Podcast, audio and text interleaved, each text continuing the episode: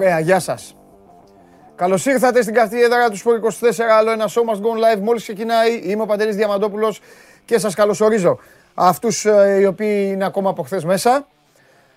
3 ώρες εκπομπή χθες, με όλα, με τα δικά μας, τα δικά σας, 1 ώρα Μανόλο Χιμένεθ και όλα τα υπόλοιπα. Σήμερα είναι μια, όχι πάμπλουτη, αλλά είναι μια ωραία ημέρα που έχει πραγματάκια. Όχι πάρα πολλά, αλλά πέρα από την επικαιρότητα, την καθημερινή, την οποία θα την αναλύσουμε εδώ όταν έρθει ο φίλος μου καταστροφέας, έχουμε και πράγματα τα οποία έχουν ενδιαφέρον και από ό,τι βλέπω σε όλα τα μέτωπα, Μου δίνουν εδώ ένα χαρτί κάθε φοράκι με όλα τα αθλήματα. Εντάξει, εγώ συνήθως τα αποφεύγω, όχι τα αποφεύγω, χαμπάρι δεν παίρνω με τα άλλα αθλήματα, αλλά έχει πράγματα. Έχει ευρωπαϊκά παιχνίδια, βλέπω εδώ πόλο, ανδρών, μπάσκετ γυναικών, βόλεϊ. Αυτό τι είναι, γυναίκες ή άνδρες το βόλεϊ του Παναθηναϊκού? Δεν μου το έχετε βάλει. Τέλος πάντων. Καλά θα πει ο λαός εδώ. Έχει handball, τα πάντα. Και έχει και Champions League. Για να δείτε. Χθες τι έγινε? Χθες ποιο ήταν το αποτέλεσμα? Ο Ολυμπιακός του μπάσκετ συνεχίζει να περνάει καλά. Τρίποντο του Mike James από τη γωνία 4 δευτερόλεπτα πριν το τέλος, σε ένα παιχνίδι στο οποίο ο Ολυμπιακός βολευόταν με τον Άσο, και έτσι η Μονακό νίκησε την Ούνιξ Καζάν 79-76. Σας την έφερα, ξεκίνησα με αυτό. Εντάξει, ξέρω ότι θέλετε να πούμε για το Champions League. Τι να πούμε για το Champions League? Σας τα είπα και χθες. Καλή, χρυσή, άγια, τα είπα και στο φίλο μου τον Τζάρλι Villarreal. Ρε η Juventus είναι σαν να είναι, σας λέω, σατανάς έξω από εκκλησία για να κάθεται. Μπήκαν μέσα, Βλάχοβιτς κατευθείαν, ένα γκολ, άντε βγάλ' το μετά. Καλύτερη ήταν η Villarreal. Δοκάρια είχε, πίεζε, παίζαν μπάλα οι Ισπανοί, τίποτα, βολεύτηκαν με την ισοπαλία. Τον πρώτο λόγο τον έχει η γυραιά κυρία όταν θα ξαναγίνουν παιχνίδια. Η Chelsea εύκολα 2-0, την Lille θα περάσει. Και σήμερα έχει άλλες 2 αναμετρήσεις για να καθίσετε να τις παρακολουθήσετε. Να μου πείτε και εμένα τι θα γίνει. Τι άλλο? Η ομάδα σας καλά είναι, καλά περνάνε τις μέρες τους. Ο Ολυμπιακός και ο ΠΑΟΚ, ό,τι είναι να κάνουν, θα το κάνουν στις υποχρεώσεις τους. Αύριο παρακαλώ, πέρασαν οι μέρες. Αύριο φοβερή Πέμπτη. Αύριο είναι να μην είσαι δημοσιογράφος, για να περνάς καλά, τέλος πάντων. Τι φταίτε κι εσείς να ακούτε τη δική μας τη μουρμούρα. Η ΑΕΚ και ο Παναθηναϊκός, Παναθηναϊκός και ΑΕΚ, για να το λέω κανονικά, ετοιμάζονται να παίξουν μεταξύ τους την Κυριακή στη Λεωφόρο. Λοιπόν, αυτό που έλεγα για το βόλεϊ είναι ημιτελικός του Σεβ Καπ των ανδρών και είναι το παιχνίδι της Halkbank με τον Παναθηναϊκό. Challenge Cup και λέω Σεβ. Challenge Cup. Το handball παίζουν ΠΑΟΚ Ολυμπιακός. Το πόλο παίζει split Ολυμπιακός, Champions League. Να καθίσω να δω τι μου έχετε στείλει. Αχ, πρώτα απ' όλα χθες περάσατε καλά? Μανόλο Χιμένεθ, σας άρεσε? Είδατε, παρακολουθήσατε live ή μετά, που μένει η εκπομπή on demand ή σε κάποια κομματάκια? Αν σας έκανε κάτι εντύπωση, στείλτε στο Instagram του Sport24, στα stories, εκεί που λέει ερώτηση ή σχόλιο για τον Παντελή, στείλτε κάτι που σας έκανε εντύπωση, γιατί θα το συζητήσω πιο μετά με το Βαγγέλη. Θα ξεκινήσω με αυτό το πράσινο-κίτρινο πακέτο σήμερα του Παναθηναϊκού και της ΑΕΚ. Λοιπόν, έχουμε θέματα και ο ΠΑΟΚ έχει θέματα. 500 like μέχρι τη μία. Τζιομπάνο Γκλουχαλιάπας μαζί. Οκ. Αυτό ισχύει πάντα, κάθε μέρα, δεν χρειάζεται να σας τα λέω. Ποιος έχει μπει τώρα εδώ πέρα? Ο Ηλίας λέει καλημέρες, ο Αντώνης λέει είναι στη Δανία ο Αντώνης και περιμένει πώς και πώς. Η καλύτερη παρέα είμαστε στη δουλειά και κανείς δεν καταλαβαίνει τίποτα. Τι εννοείς κανείς δεν καταλαβαίνει τίποτα, Αντώνη μου? Κανείς δεν καταλαβαίνει από αυτά που ακούει, δηλαδή τη γλώσσα μας, ή κανείς δεν καταλαβαίνει που στα μουλοχτά κάθεσαι και με βλέπεις? Δεν πειράζει, καλά κάνεις. Βάλε και αυτούς να βλέπουνε. Απλά κάτσε και κάνει και μετάφραση. Λοιπόν, ο Μιχάλης λέει 1 λεπτού σιγή που ο Τσάρλι σκέφτηκε να παίξει Άσο τη Villarreal. Εντάξει, παιδιά. Για Άσο ήταν. Καλύτερα ήταν η Villarreal. Αλλά σας είπα, σατανάδες. Καλημέρα στο Γιάννη, στο Μαρούσι, στον Κώστα. Καλημέρα. Στον Νίκο που πιστεύει ότι η United είναι ακόμα μεγάλη ομάδα και παίζει σήμερα και χαίρεται. Ατλέτικο United. Ατλέτικο United.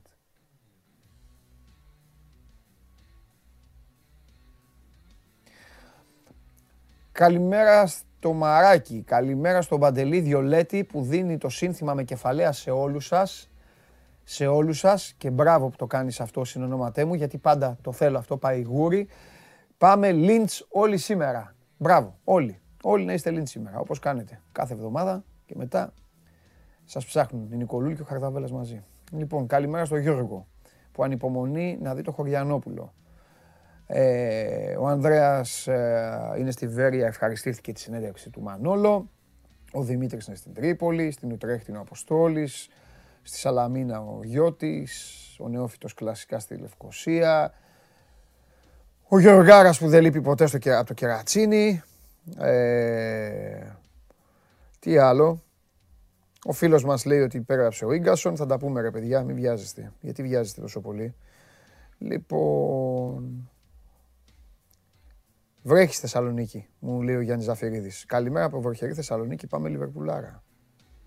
Στο σουφλί είναι ο Δημήτρης, ο Αποστόλης στην Ουτρέχτη, το είπα και πριν. Μπουρναζιώτικες λέει ο Νίκος, καλησπέρες. Ο Σταύρος, όλοι like για το δίδυμο της συμφοράς. Κάντε like, κάντε, θα τους φάτε στη μάπα. Γεια σου Γιωργάρα από το Ηράκλειο, ο Δημήτρης στο Πολύκαστρο. Και όλα τα υπόλοιπα παιδιά εδώ. Καθίστε εδώ παρέα, αρχίστε να μαζεύεστε για να τα πούμε όλα από την καλή και από την ανάποδη. Σήμερα έχει τα μάτς του Champions League. Και σήμερα, για τους μερακλίδες, έχει και 3 παιχνίδια της Premier. Οπότε έχουμε να δούμε πραγματάκια.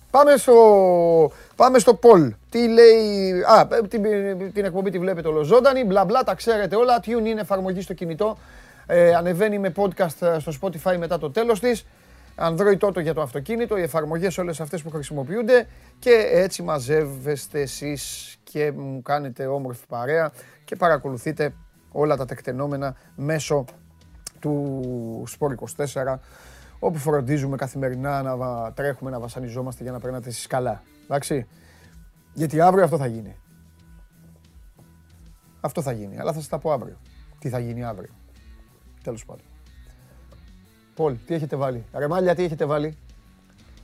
Λοιπόν, ποιο είναι το πραγματικό μεγάλο παιχνίδι της ημέρας. Α. Προφανώς το Ατλέτικο Man United. Ναι, σίγουρα. Β. Μπενφίκα Άγιαξ, ματσάρα από τα παλιά. Ναι, Μπενφίκα Άγιαξ να βάλουμε. Να δούμε. Καμιά βιντεοκασέτα. Εουσέμπιο, Κρόιφ και αυτούς. Ναι. Γ. Αυτό που θα δουν ο Παντελής και ο Γκουαρδιόλα. Τι κάνει. Θα το δει και ο Γκουαρδιόλα το μάτς. Γιατί. Γιατί ο Γκουαρδιόλα γιατί να το δει. Έχει κάποιο άγχος. Έχει...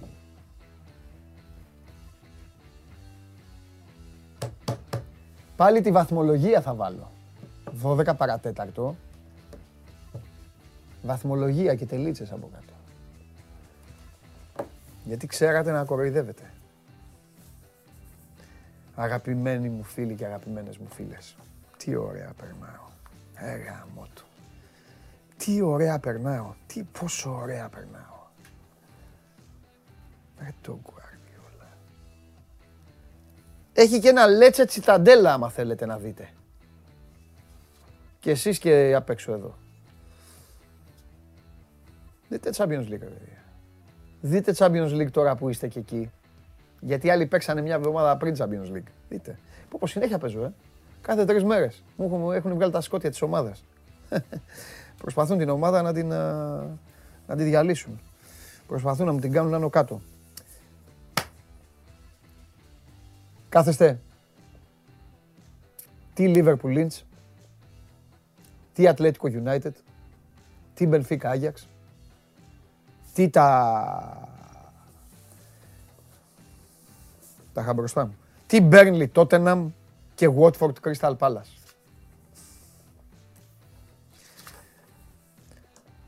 Λαμία Αστέρας Τρίπολης στις 5:30. 6 ώρα Άρης Ατρόμητος και 7:30 ώρα πολύ μεγάλο παιχνίδι Ιωνικός Απόλλων. Σας κάλυψα. Πάμε στο γουλί.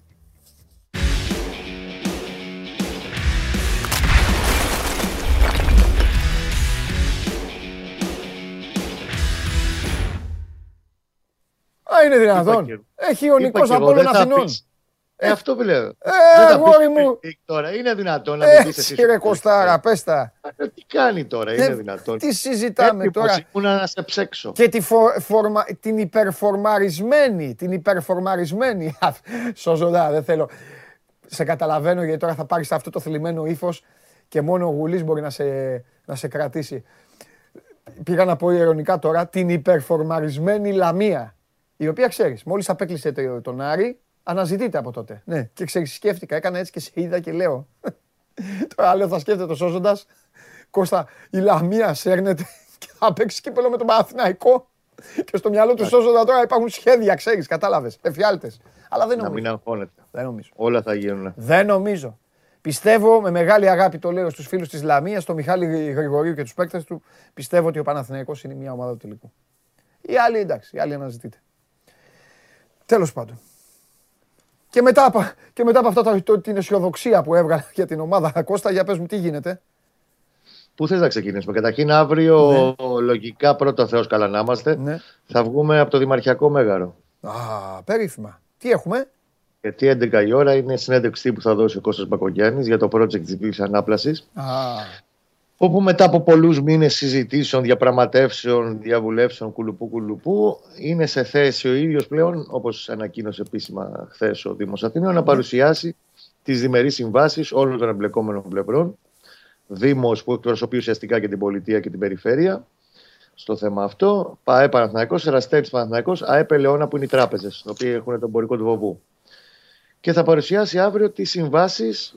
Όπερ σημαίνει ότι πλέον όλα έχουν αποτυπωθεί σε χαρτί για να κάνεις συνέντευξη τύπου ο Δήμαρχος.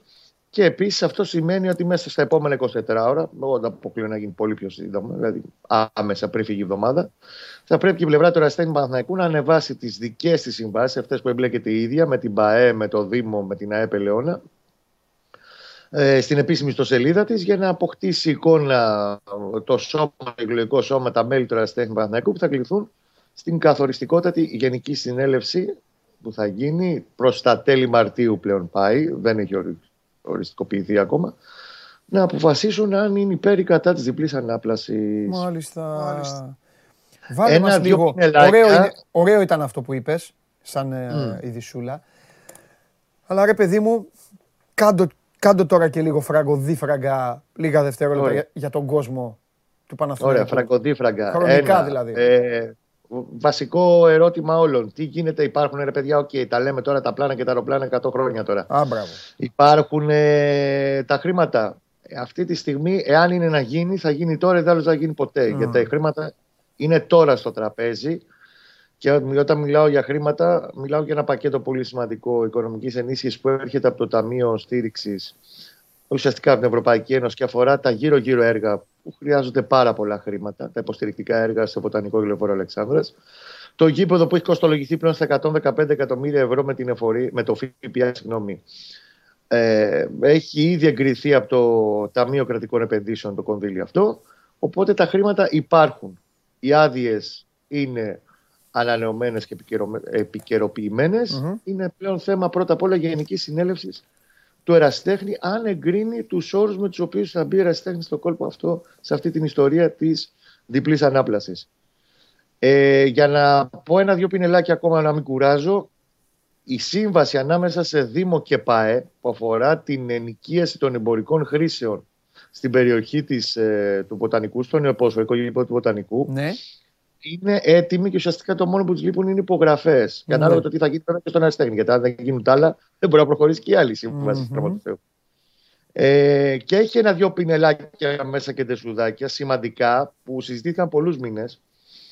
Ρωτάει ο κόσμος τι λεφτά θα πληρώνει ρε παιδιά Παναθηναϊκός στο Δήμο κτλ. Για ένα γήπεδο το οποίο θα μπει μέσα ουσιαστικά ως. Θα το εκμισθώνει το γήπεδο αυτό. Παναθηναϊκός θα καλύπτει στο σύνολό τους τα έξοδα συντήρησης και τα λειτουργικά. Παρότι θα είναι ιδιοκτήτης ουσιαστικά το κράτος και ο Δήμος, θα τα πληρώνει ο Παναθηναϊκός. Τα οποία δεν είναι λίγα, είναι κοντά στα 3 εκατομμύρια ευρώ το χρόνο. Από εκεί και πέρα έχει συμφωνηθεί και έχει βγει με αναλογία ένα ποσοστό το οποίο θα δίνεται σε αιτήσια βάση στο Δήμο και στο κράτος επί των εσόδων και ένα μικρότερο ποσοστό επί της ονοματοδοσίας. Αν αυξάνονται τα κέρδη, Αντίστοιχα, θα δίνουν περισσότερα χρήματα, γιατί αυτά τα χρήματα που θα δίνονται στο κράτος και στο Δήμο ουσιαστικά πηγαίνουν στην αποπληρωμή των χρημάτων που θα έχουν εξοδευτεί για την κατασκευή των γηπέδων και των υποστηρικτικών έργων. Λοιπόν. Να σου πω, επειδή το στέλνουν εδώ 3-4 φίλοι του Παναθηναϊκού, δεν το γνωρίζω. Ναι. Σήμερα είναι 100 χρόνια Λεωφορός. 100 χρόνια από την ημέρα σήμερα που έδωσε το OK ο Δήμος Αθηναίων στο αίτημα του Εραστέχνη Παναθηναϊκού και του παραχώρησε την περιοχή, το οικόπεδο στην περιοχή της Περιβόλας όπου πατάει σήμερα. Σήμερα έπρεπε να την έχουν κάνει. Το κάνανε, κατάλαβες. Να κάνανε μια εκδηλωσούλα. Ο Δήμαρχος δεν νομίζω το έχει υπόψη αυτό για τη συνέντευξη που θα βρει. Απλά θα λυθούν πολλές απορίες και θα δούμε τα ψηλά γράμματα. Πιστεύω θα αρχίσουν να βγαίνουν προς τα έξω τα ψηλά γράμματα των συμβάσεων που θα λύσουν και πολλές απορίες στο κατά πόσο συμφέρουν τους πάντες αυτή η ιστορία και οι συμβάσεις που έχουν μπει πλέον στο τραπέζι. Θα δούμε. Αύριο θα είμαι σε θέση να σας πω περισσότερα. Έχει αναλύσει. Εντάξει, Κώστα μου. Ωραίο. Ήταν ένα ξεχωριστό θέμα. Για να μην λέμε συνέχεια τα ίδια και τα ίδια με τα αγωνιστικά και με τα υπόλοιπα. Οπότε. Τώρα, κοίτα, μπάλα με την ΑΕΚ και το μάτσα είναι ακόμα μακριά. Όχι, αλλά έχει ένα μεγάλο αγκάθι αυτή τη στιγμή ο Γιοβάνοβιτς και έχει να κάνει με το Βικαφάνιες. Ο οποίος αρχικά ένιωσε μια ψιλοενόχληση στην Ριζούπολη. Έγινε πιο έντονο και αντικαταστάθηκε στο 83 στο Αγρίνιο, στο τετρακέφαλο. Δεν μπορώ να σου πω, αυτή τη στιγμή στο 50-50 θα παίξει ο Βικαφάνιες μεθαύριο. Κρατάμε. Και άμα λείψει ο Βηγιαφάνιας είναι ζημιά αυτή τη στιγμή για τον Παναθηναϊκό. Ξεκάθαρη ζημιά. Μάλιστα. Θα δούμε. Εντάξει, Κωστάρα μου, το κρατάμε και τα λέμε Παρασκευή. Φιλιά πολλά. Φιλιά, γεια σου, καλά. Γεια σου, Κώστα μου. Λοιπόν, αυτά λίγα περιεκτικά και πολύ σημαντικά. Αύριο νεότερα εξελίξεις μέχρι και μπορεί να φτάσουν για το γηπεδικό στον Παναθηναϊκό, περί διπλής αναπλάσεως χρημάτων και όλα τα υπόλοιπα και η εκκρεμότητα του Βηγιαφάνες. Αποφάσισα, επειδή μου άρεσε, το έκανα κανένα δύο φορές στην Κρήτη και μου βγήκε. Τι νομίζετε, και εγώ τακτική, μπάλα παίζω εγώ εδώ. Αλλάζω και εγώ τις τακτικές μου και αυτά, αυτοκοουτσάρομαι. Αποφάσισα, άμα θα παίρνει το μάτι μου κάτι από αυτά που γράφεται, θα στέκομαι σε αυτό λίγο. Και μετά θα συνεχίζω, ό,τι είναι να κάνω. Καλό λοιπόν αυτή τη στιγμή το φανατικό τηλεθεατή Νίκο Θεοφάνη να μου γράψει τι ομάδα είναι στην Ελλάδα. Γιατί θέλω να του κάνω μια ερώτηση. Αυτό. Ο Νίκος Θεοφάνης που έγραψε, καλημέρα σας, αν και φίλος της μεγαλύτερης, παρένθεση, βάση τίτλων, κλείνει παρένθεση, αγγλικής ομάδας, της Manchester United. Υποστηρίζω αναφανδόν τη Liverpool στην προσπάθεια που κάνει να υπερκεράσει τη City των Αράβων. Συγχαρητήρια για το τελευταίο. Η μεγαλύτερη βάση τίτλων πώς βγαίνει. Τι προσθέσεις έχεις κάνει. Ανίκο μου, τι έχεις προσθέσει. Πού βγαίνει το βάση τίτλων. Τι όνειρο έχεις δει. Νικολάκη μου, τι όνειρο έχεις δει, αγόρι μου. Πιστεύεις ότι η United έχει τους περισσότερους τίτλους στην Αγγλία. Απάντησέ μου. Και τώρα κάντε ησυχία, γιατί αυτή τη στιγμή την περίμενα πώς και πώς. Πάμε.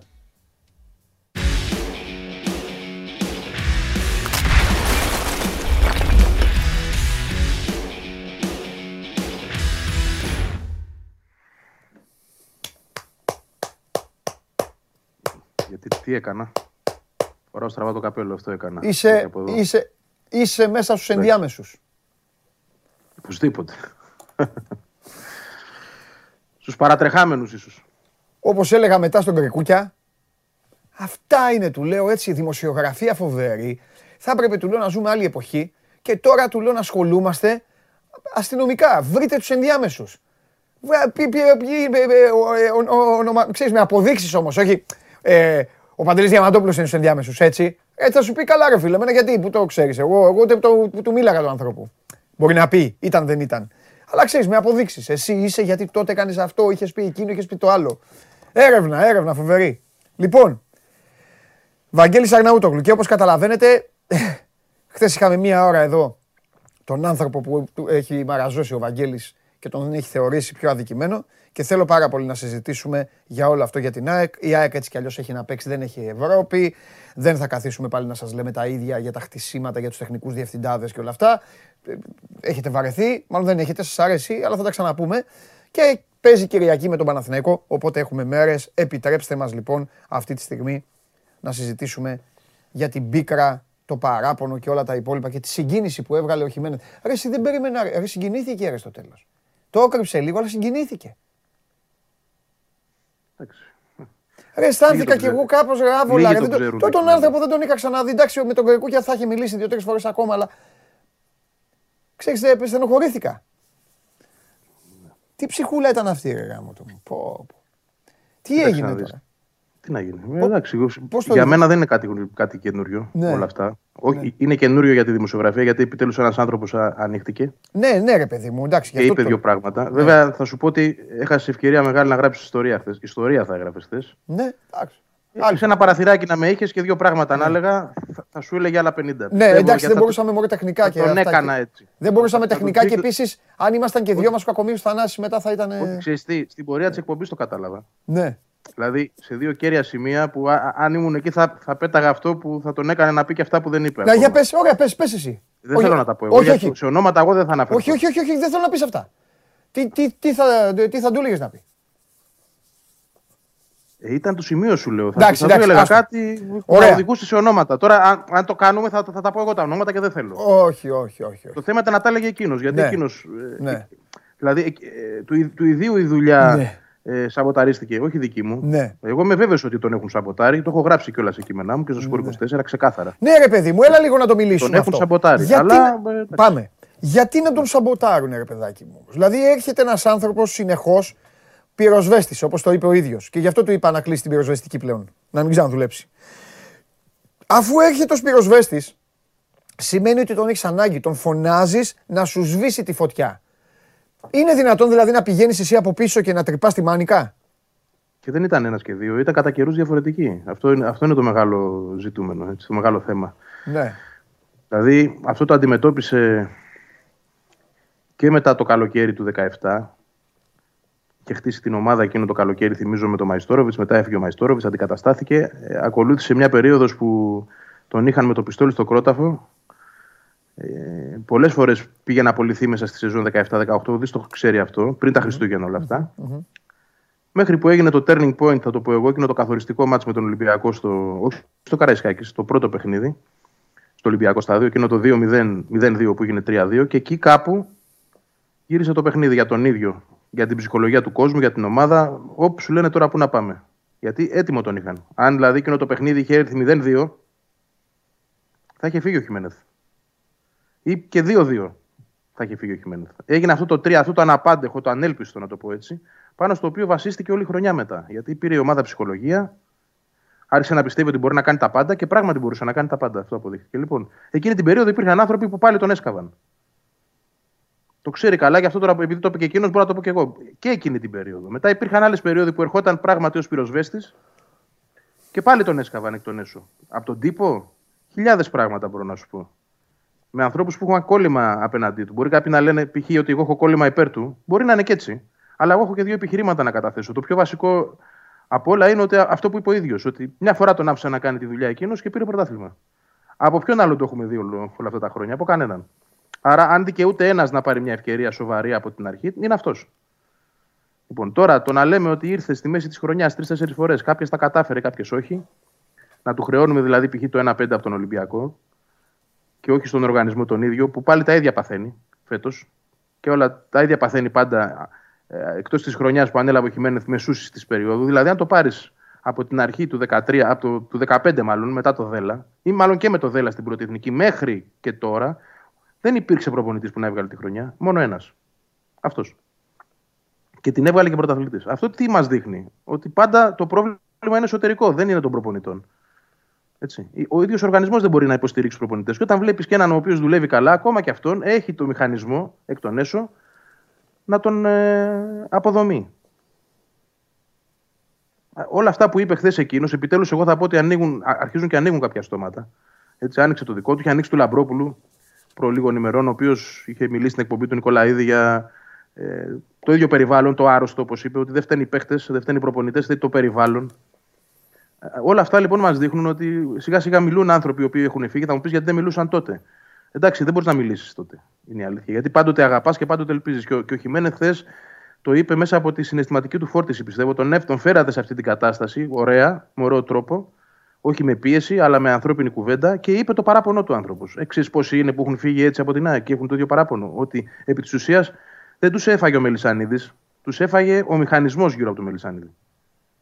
Και είναι μια πραγματικότητα η οποία συνεχίζεται. Και συνεχίζεται και θα συνεχίζεται όσο οι ίδιοι άνθρωποι, γιατί είναι πολλοί που είναι από τότε και παραμένουν μέσα, θα έχουν αυτές τις θέσεις που έχουν και με τον τρόπο τους θα ροκανίζουν θέσεις, προπονητές, προσωπικότητες, ανθρώπους κ.ο.κ. Επειδή ενδεχομένως. Και εκεί εδώ είναι το μεγάλο μυστικό, θα λένε στο Μελισανίδη την αλήθεια. Δηλαδή, όχι αυτό που θέλει να ακούσει, αλλά αυτό που δεν θέλει να ακούσει. Το είπε χθες αυτό ο Χιμένεθ. Λέει, εγώ αυτό το... Η μεγαλύτερη ατάκα είναι αυτή. Λοιπόν, και όσοι ενδεχομένως είμαστε, για να το πω κάπως έτσι και σε ένα στόχαστρο, είναι επειδή ακριβώς προσπαθούμε να πούμε στην ΑΕΚ και στο Μελισανίδη και στον περίγυρό της την αλήθεια. Και όχι αυτό που θέλουν να ακούσουν. Ναι. Σώνικεται. Ναι. Να τους χαϊδεύουμε τα αυτιά. Και ειδικά στο πρόεδρο. Το θέμα είναι ο ίδιος ο Μελισανίδης θέλει να ακούσει. Νομίζω ότι αν καθόταν και έβλεπε χθες το Χιμένεθ να λέει όλα αυτά που είπε, θα έπρεπε να τον πάρει ένα τηλέφωνο. Και να του πει: Έλα εδώ, ρε Μανώλο, τι έγινε, ας πούμε, ποιος, ποιοι, πώς, γιατί, πότε. Ναι. Και θα μάθει πολλά πράγματα εκεί. Δεν γίνεται να τα ξέρω εγώ και να μην τα ξέρει εκείνος. Δεν θέλει να τα δει απλώς. Ναι. Ωραία.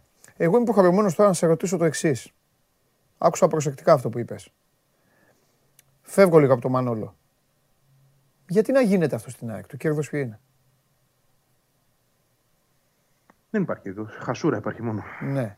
Εννοώ ποιος τυφλός δεν θέλει το φως του. Αν υπάρχουν άνθρωποι οι οποίοι μονίμως δημιουργούν προβλήματα ή δεν αγαπάνε την ΑΕΚ, δεν είναι ΑΕΚ. Οπότε τι κάνουν, είναι εκεί μέσα και τι κάνουν, σαμποτάζ. Α ή Β είναι παντελώς ανίκανοι και ξέρω εγώ. Και εντάξει, είναι οι λάθος επαγγελματίες σε λάθος επάγγελμα. Είναι σαν να πάμε εμείς οι δύο αυτή τη στιγμή δηλαδή, να πάμε σε ένα, τι να πω τώρα, σε έναν άνθρωπο που φτιάχνει τυρόπιτες και να του πούμε σηκωφίγια, φτιάχνουμε εμείς τυρόπιτες, εγώ και ο Αγναούτοκλου. Σε έναν βαθμό είναι αυτό, σίγουρα. Μην πω και ως επιτοπλίστων είναι αυτό. Εγώ το πιστεύω, το είχα πει και άλλες φορές, ότι υπάρχουν άνθρωποι στον οργανισμό που δεν θα έπρεπε να είναι. Ναι, τους κάνει χάρη δηλαδή.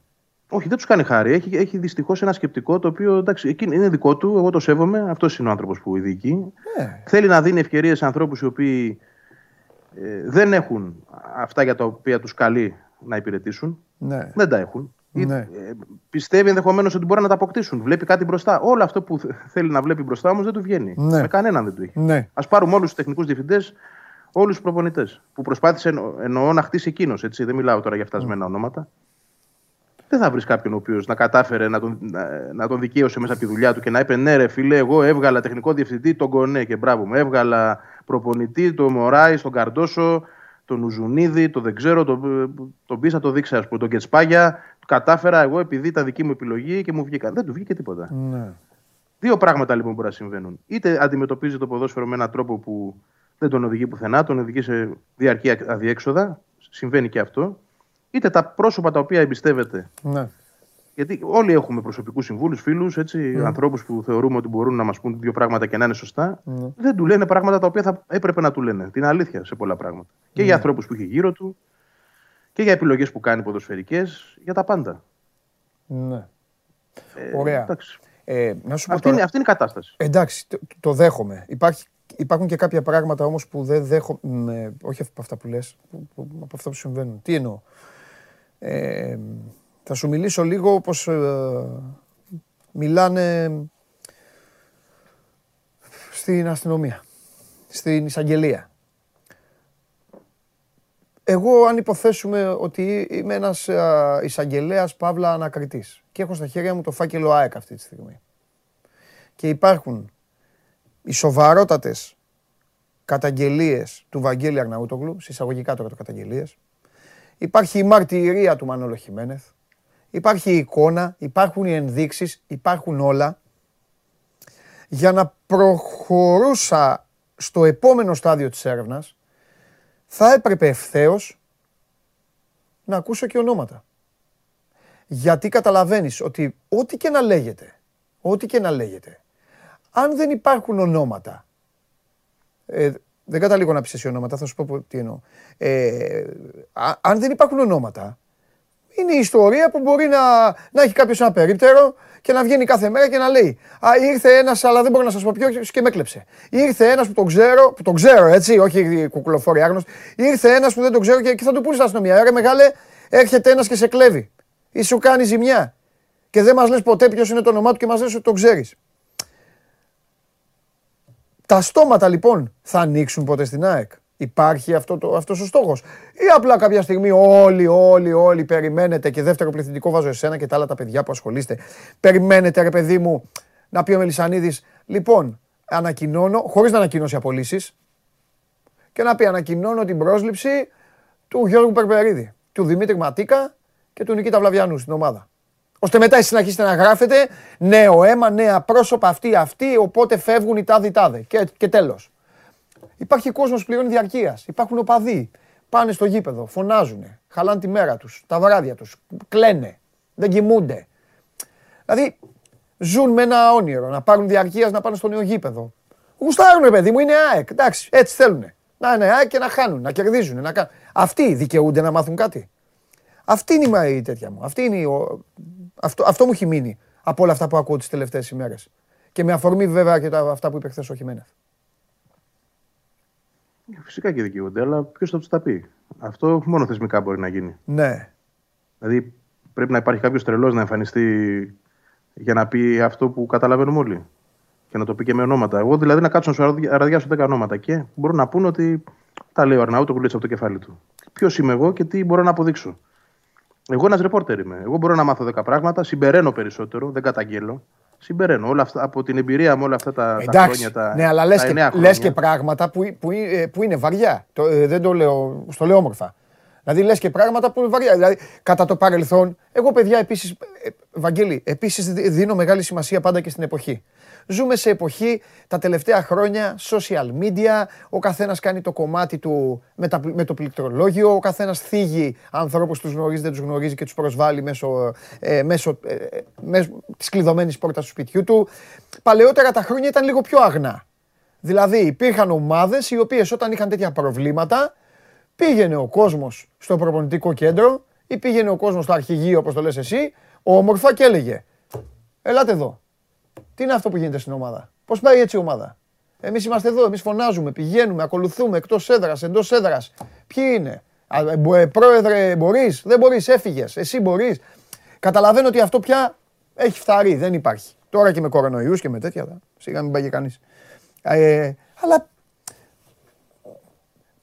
όσο ρε Βαγγέλη δεν υπάρχει διαφάνεια, καταλαβαίνεις, όσο δεν υπάρχει. Δηλαδή τώρα δικαιούται ο Δημήτρης Μελισσανίδης, πραγματικά δικαιούται, ειλικρινά. Δεν θα το κάνει ο άνθρωπος. Μπορεί να μην ξέρει καν ότι μιλάμε σε αυτή τη στιγμή. Αλλά ειλικρινά, αν εμένα μου λέγανε, είναι ο Μελισσανίδης στο τηλέφωνο και έβγαινε τώρα και έλεγε «Ρε παλικάρια, μισό λεπτό.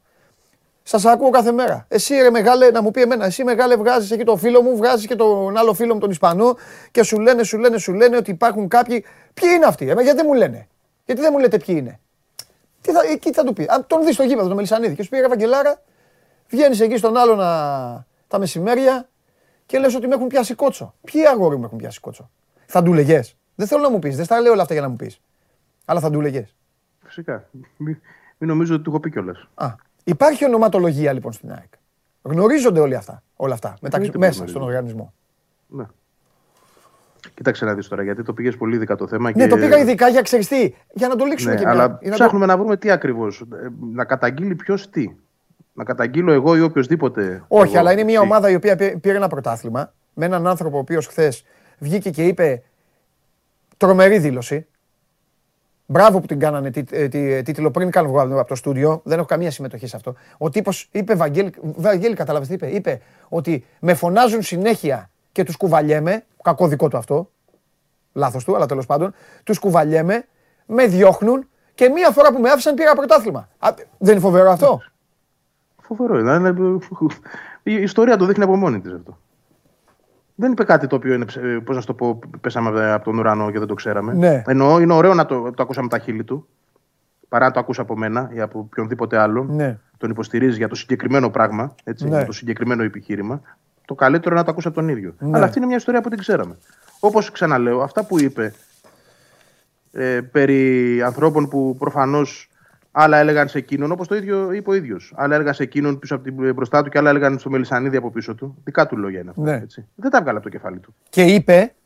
Και είπε ότι δεν υπάρχει ένας άνθρωπος πολύ έτσι σοβαρός που να μπορεί να πάρει την κατάσταση έτσι να τα οργανώσει, όπως ήταν ο Μπάγεβιτς.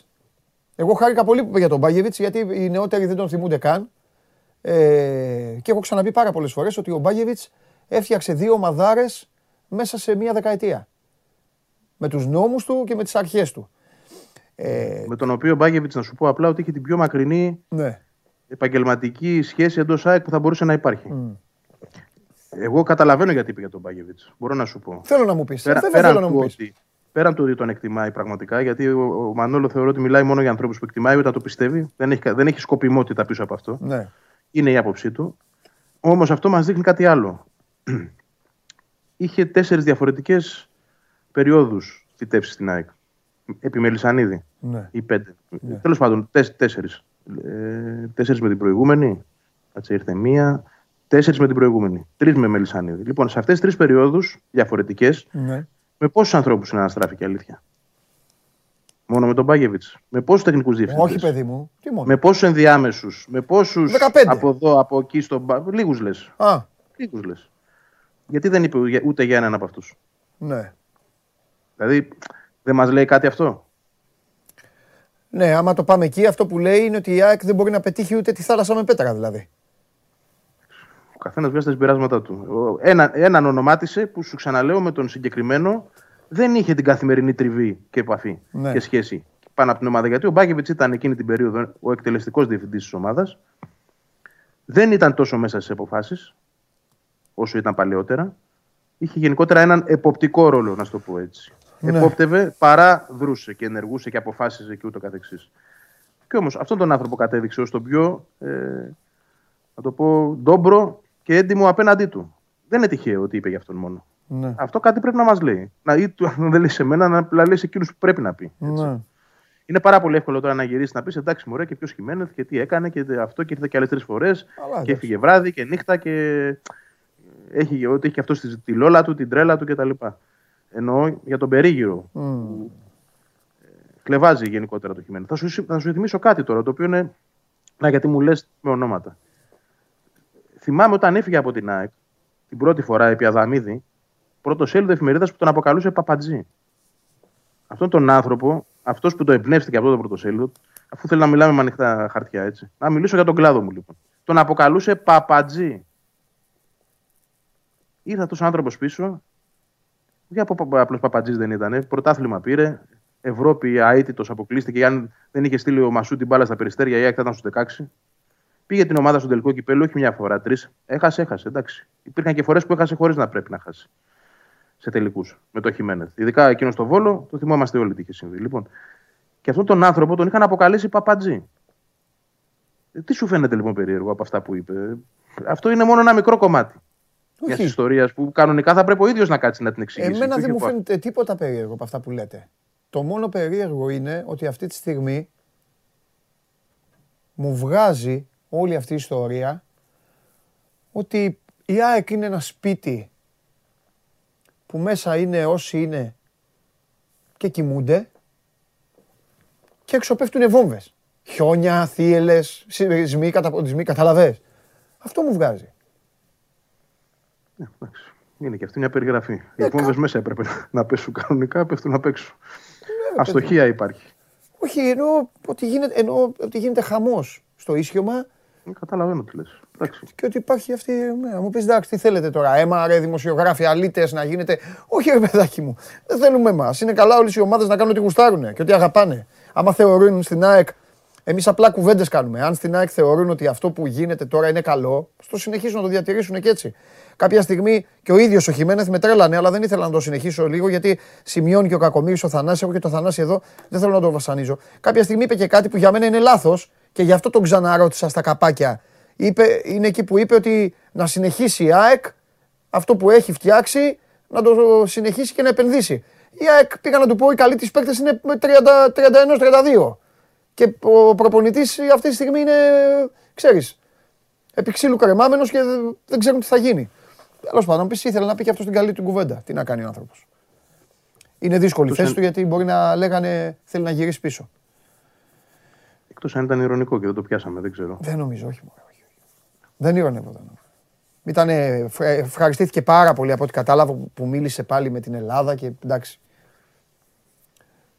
Θα τον ήθελες στην εθνική μας. Εντάξει, γιατί όχι. Αλλά πιστεύω και ο Πογέτ είναι καλή λύση. Έχει πει ο Πογέτ. Χθες δεν τον ερώτησα γιατί δεν ήθελα και να τον τσαντήσω. Ξέρεις, τιμώντας τον που έκανε τη χάρη να μας επισκεφθεί εδώ στην εκπομπή. Αλλά μου ήρθε στο μυαλό κάποια στιγμή, μου πέρασε και λέω άστο Παντελή, μπεις και καμιά μπαρούφα τώρα. Ο Πογέτ είχε κάνει δηλώσεις εναντίον του Χιμένεθ όταν είχε πάει στην ΑΕΚ. Εσύ που τα έχεις καταγράψει αυτά. Για ποιο λόγο, δεν είχαν καμία. Δεν είχανε. Άλλωστε δεν θυμάμαι, έχω μπερδέψει. Άστο Βαγγέλη. Το μυαλό σαλάτα. Ο Πογέτ ήρθε μετά τον Κετσπάγια, νομίζω, αν θυμάμαι σωστά. Τον Κετσπάγια. Περίμενε. Γιατί κόλλησε το μυαλό μου τώρα. Το δικό μου είναι μονίμως κολλημένο. Τέλος πάντων. Εντάξει, μωρέ. Γεράσαμε, Παντελή. Ναι, δεν πήγα. Εντάξει, Βαγγελάρα μου. Αυτά. Δεν σε ήθελα κάτι. Ήθελα να μιλήσουμε αυτό για το. Αυτά μας έβγαλε στον τάκο, μας είπες ότι πετάμε βόμβες, ότι κάνουμε, δείχνουμε και τώρα όλα καλά. Εντάξει. Βαγγελάρα, δημοσιογραφάρα, εσύ μην ασχολείσαι αγόρι μου. Τι θες να πούμε τώρα. Καραφλό βέλος. Ας το καραφλό βέλος να παίζει εκεί στον άξονα και μη σε νοιάζει τίποτα. Να μου πεις τώρα. 35 το καραφλό βέλος, πόσο θα αντέξει. Εντάξει. Δεν θα μείνεις στην ΑΕΚ. Θα μείνει, έχει 2 χρόνια συμβολή. Γιατί να μην μείνει. Αν δεν προκύψει κάτι τρελό, θα μείνει. Ωραία. Έλα, τα λέμε αύριο, φιλιά. Έγινε. Τα λέμε. Αύριο Παρασκευή θα δούμε, ανάλογα. Έχω και Κέσσαρη αύριο. Πρέπει να πούμε για τα ευρωπαϊκά. Αύριο είναι βαριά μέρα. Λοιπόν, αυτά για την ΑΕΚ και για τις συνθήκες εκεί. Εντάξει, είναι μια ομάδα η οποία ξεκίνησε με τους στόχους, τα όνειρά της. Αποκλείστηκε νωρίς από την Ευρώπη. Μετά ήρθαν τα άσχημα αποτελέσματα στο πρωτάθλημα. Άρχισε να χάνει βαθμούς και το χειρότερο απ' όλα ήρθε ο αποκλεισμός από τον Κούρτιτς. Για να ολοκληρώσει και να δέσει αυτό το πικρό γλυκό για την Ένωση. Λοιπόν, αλλάξω παιχνίδι λίγο να σε ηρεμήσω, να πάμε. Να δείτε. Κοιτάξτε πώς θα ξεκινήσω. Τι θα του πω τώρα για τη Γιουβέντους. Πάμε. Τον έχουμε.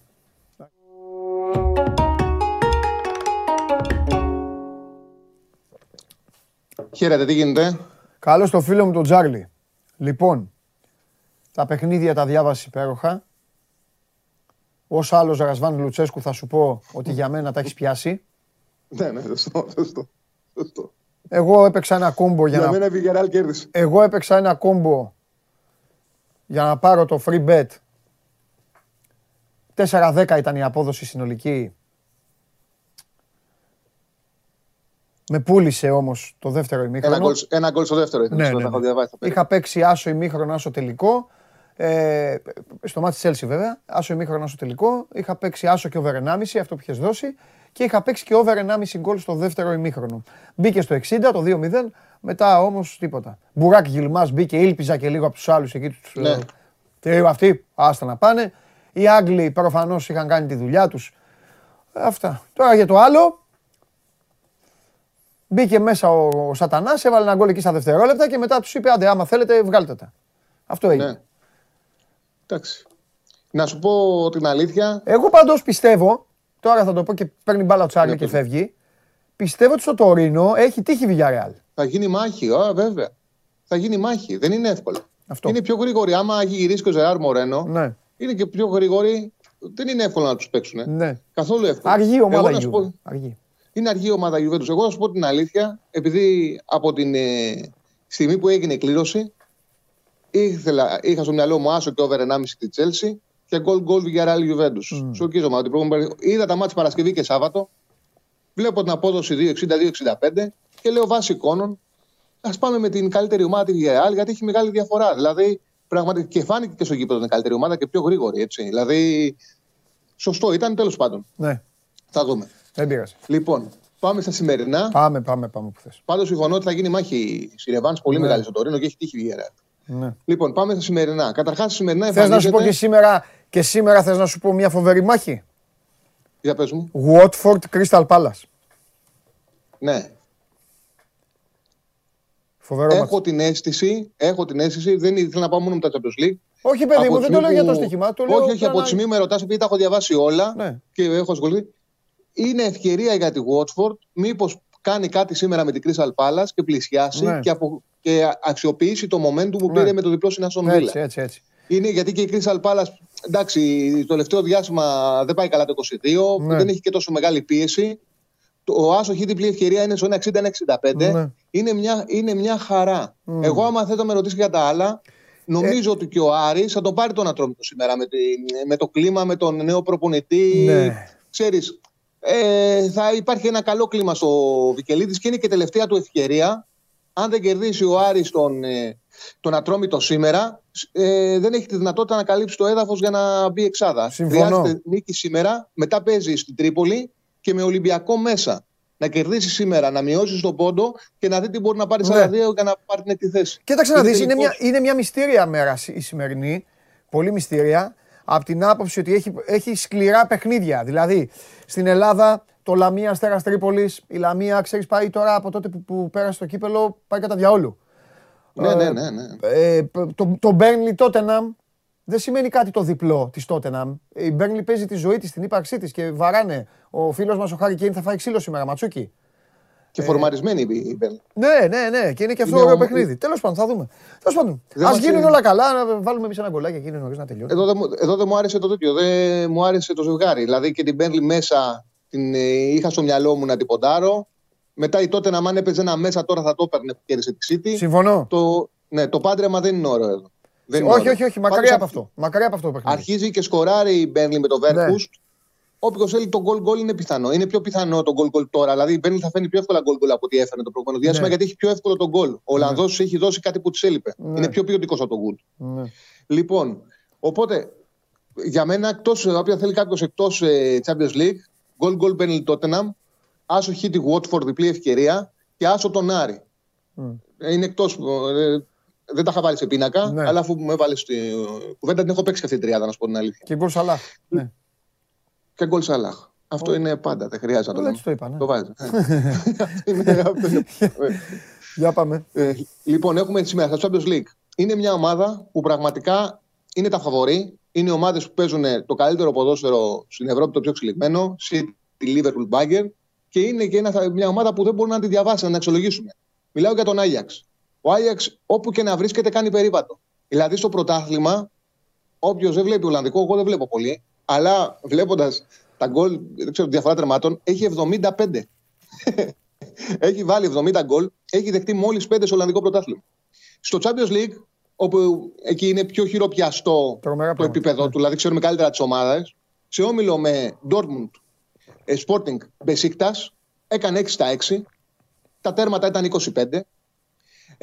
Ο Άλλε έσπασε όλα τα ρεκόρ. Έγινε ο πρώτος που σε παιχνίδια ομίλων έβαλε διψηφίο, έβαλε 10 τέρματα. Δηλαδή, βλέπουμε μια ομάδα που πραγματικά παίζοντας με κατώτερους από την ίδια, αλλά κέρδισε δύο φορές την Dortmund, δύο φορές η Sporting, της γέλησε. Δείχνει ότι είναι σε ένα πολύ ψηλό επίπεδο και μπαίνει τώρα στα knockout να παίξει με την Benfica, όπου η Benfica δεν είναι καλά. Το Project Jesus απέτυχε. 26 Δεκεμβρίου απολύθηκε, 28 ανέλαβε ο Βερίσιμο που είναι ο προπονητής δεύτερης ομάδας. Με την αλλαγή προπονητή το ρεκόρ είναι 4-2-2 στο πορτογαλικό πρωτάθλημα, δεν είναι δηλαδή καμία αλλαγή. Χάσαν και το Λικάπ από τη Sporting, με το Ζέσου είχαν χάσει το κύπελο. 12 πόντους πίσω από την Πόρτο είναι η Μπενφίκα, 6 από τη Sporting. Αν αναλογιστεί κανείς ότι τη Sporting την κέρδισε 5-1 στην Πορτογαλία ο Άγιαξ και 4-2 στο Άμστερνταμ, μπορεί να καταλαβαίνει κάποιος ότι εντάξει, ότι μπορεί να περάσει εύκολα από την Πορτογαλία. Το διπλό είναι σε 1,80. Εγώ περιμένω να το δω τον Άγιαξ πραγματικά σήμερα. Να δω αν μπορεί, αν όχι να το κατακτήσει, αλλά να κάνει κάτι που είχε κάνει πριν 2-3, όταν είχε παίξει τελικό η Liverpool τότε, να μην ήταν πριν 3 χρόνια. Αποκλείστηκε από τον Λούκας Μόουρα στα χασομέρια. Ναι. Δηλαδή να κάνει ακόμα μια μεγάλη πρόκληση στο 8, να πάει στους 4 και να δώσει μάχη του τελικό. Και δείχνει ότι μπορεί. Δεν σου κρύβω ότι τότε το φοβήθηκα πολύ. Εγώ πανηγύρισα τον γκολ της Τότεναμ. Ήθελες Τότεναμ, λογικό. Ναι, ήθελα Τότεναμ γιατί ξέρεις, ρε παιδί μου, είπα όπως και έγινε, είπα ότι ό,τι και να γίνει, η φανέλα θα λυγίσουν. Στην Ευρώπη, άλλο τώρα μέσα στην Αγγλία και αυτά. Αυτό εννοώ ο Άγιαξ Έχει άλλη φανέλα από αυτή της Τότεναμ, πολύ πιο βαριά φανέλα και έχει και το... σε τελικό τότε θυμάσαι εκεί με το ακαταλόγιστο Άγιαξ. Θα είχαμε ιστορίες, δεν ξέρεις. Άστο. Ναι. Λοιπόν, οπότε το διπλό είναι, ήταν εκτός 90-95, έχει πέσει σήμερα στο 1,75 με 1,80. Φορτώνουμε γι' αυτό. Λοιπόν, στο άλλο ζευγάρι, ναι. Ατλέτικο United, ναι. Η Ατλέτικο δεν έχει καμία, ομάδα, καμία σχέση με την ομάδα που θυμόμαστε. Ναι. Δεν έχει σκληρή άμυνα, δεν κρατάει το 0, δεν έχει σταματήσει να είναι ομάδα του Άντερ. Ναι. Επειδή δέχεται εύκολα τον γκολ, αναγκάζεται να επιτίθεται άναρχα και βάζει και περισσότερο από ό,τι έβαζε. Στα τελευταία έχει δεχτεί στο πρωτάθλημα 34 τέρματα σε 25 παιχνίδια. Έχει την 12η καλύτερη άμυνα του Ισπανικού Πρωταθλήματος μαζί με την Έλτσε. Έχει η Ατλέτικο στο Ισπανικό Πρωτάθλημα τη 12η καλύτερη άμυνα. Η United επίσης έχει μόλις η 10η καλύτερη άμυνα στο Πρέμιερ. Δεν πάνε καλά. Δεν πάνε καλά. Ναι, παρότι ο Ντιχέα είναι ο καλύτερος άξιος γκολ φαντοφυλάκας του Πρέμιερ. Αλήθεια. Νομίζω ότι η δυσκολία που έχουν και οι δύο ομάδες παίζοντας σε χαμηλά μέτρα να αντέξουν. Οδηγεί στο goal-goal. Δηλαδή, στο goal-goal οδηγεί το πρόβλημα που έχουν παίζοντας χαμηλά να κρατήσουν το 0. Όχι τόσο η ταχύτητα και η επιθετική τους δυνατότητα. Αλλά βλέπουμε και οι δύο ότι μένουν πίσω και δέχονται goal. Οπότε, Ατλέτικο United, goal-goal είναι στο 1,85-1,90 εκεί βρίσκεται στις εταιρείες. Οπότε, Benfica, Ajax. Διπλό, Ατλέτικο Manchester United, γκολ από το Champions League. Ωραία, φανταστικά. Εντάξει, Τσάρλι μου. Έγινε, Παντελή. Λοιπόν, θα τα πούμε αύριο. Να πεις εδώ και στους φίλους μας τι να. Άσχετα αν είναι στις επιλογές σου ή όχι, να βάλουν και τίποτα στα παιχνίδια των ελληνικών ομάδων, άμα θέλουν. Οκ. Okay. Άμα βλέπεις. Άντε, φιλάκια. Γεια σου, Τσάρλι. Yeah. Τα λέμε, τα λέμε. Λοιπόν, ωραία και τα δύο τα σημεία. Ο Άγιαξ είναι αυτός που είναι. Και φυσικά ναι, το Ατλέτικο United μπορεί να γίνει γκολ εύκολα και οι δύο έχουν πάρα πολλά προβλήματα στη σεζόν. Βλέπετε άλλωστε πώς αποδίδουν, πώς παίζουν, πώς κινούνται και όλα τα υπόλοιπα. Τι λέτε εσείς εδώ? Εγκομιάζετε Άγιαξ βλέπω, καλά κάνετε. Λοιπόν, επίσης τώρα, γυρνάω πιο πριν, γιατί ρώτησα κάτι το φίλο μου τον Νίκο, πώς τον είπαμε τον Νικόλα, Θεοφάνη. Λοιπόν, ναι, για τους τίτλους, απαντήσατε και κάποιοι. Ακούστε τώρα, επειδή γκουγκλάρατε από το 2017-2018, που τα βγάζαν ίσα βάρκα, ίσα γυαλό, την τελευταία τριετία έχουν κατακτηθεί τρόπαια. Οκ. Τέλος πάντων, για να μην σταλαιπωρώ, η ομάδα που έχει τα περισσότερα τρόπαια στην Αγγλία είναι η Λίβερπουλ. Και ο Νίκος μου απάντησε με το φοβερό, το Champions League είναι κυπελάκι, δεν ασχολούμαστε. Κυπελάκι το Champions League. Οκ. Αφού είναι κυπελάκι, μην ασχολείσαι. Και μην το ξαναπάρεις κιόλας. Στο εύχομαι. Ολόψυχα. Είναι εδώ. Άντε. Τι θες Αρετόπουλε που λες άσε μας Παντελή, φανατικέ. Τι είναι Νικολάκη. Καλώς το φίλο μου. Εσύ θα μας πεις. Όλα καλά, βάλτε μάσκα. Πώς πάμε, όλα οκ. Τι. Εντάξει. Ναι, όλα καλά. Τι κάναμε τη δουλειά μας. Τι κάναμε. Ποιος σε έφτιαξε? Εσύ. Αδερφός σου. Σε ευχαριστώ πολύ. Έλα ρε που θέλω να με καλέσουν έτσι. Αλλά εμένα με ενδιαφέρει να είσαι εκεί, να είσαι. Να μπορείς να αντιμετωπίσεις και τις καταστάσεις. Βεβαίως. Λοιπόν, ο Μάνος Χωριανόπουλος αύριο παρακαλείστε όσοι έχετε μαζί του σχέση δημοσιογραφική, προσωπική, επαγγελματική, φιλική, οτιδήποτε. Ακούστε, σας παρακαλώ πολύ. Από τις 7:15. Μέχρι τις 12 η ώρα δεν θα τον ενοχλήσει κανένας.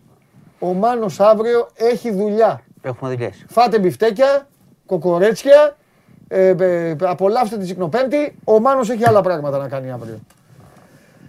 Ξεκίνησα καλά. Πολύ καλά. Τέλεια. Όλα καλά. Μπράβο.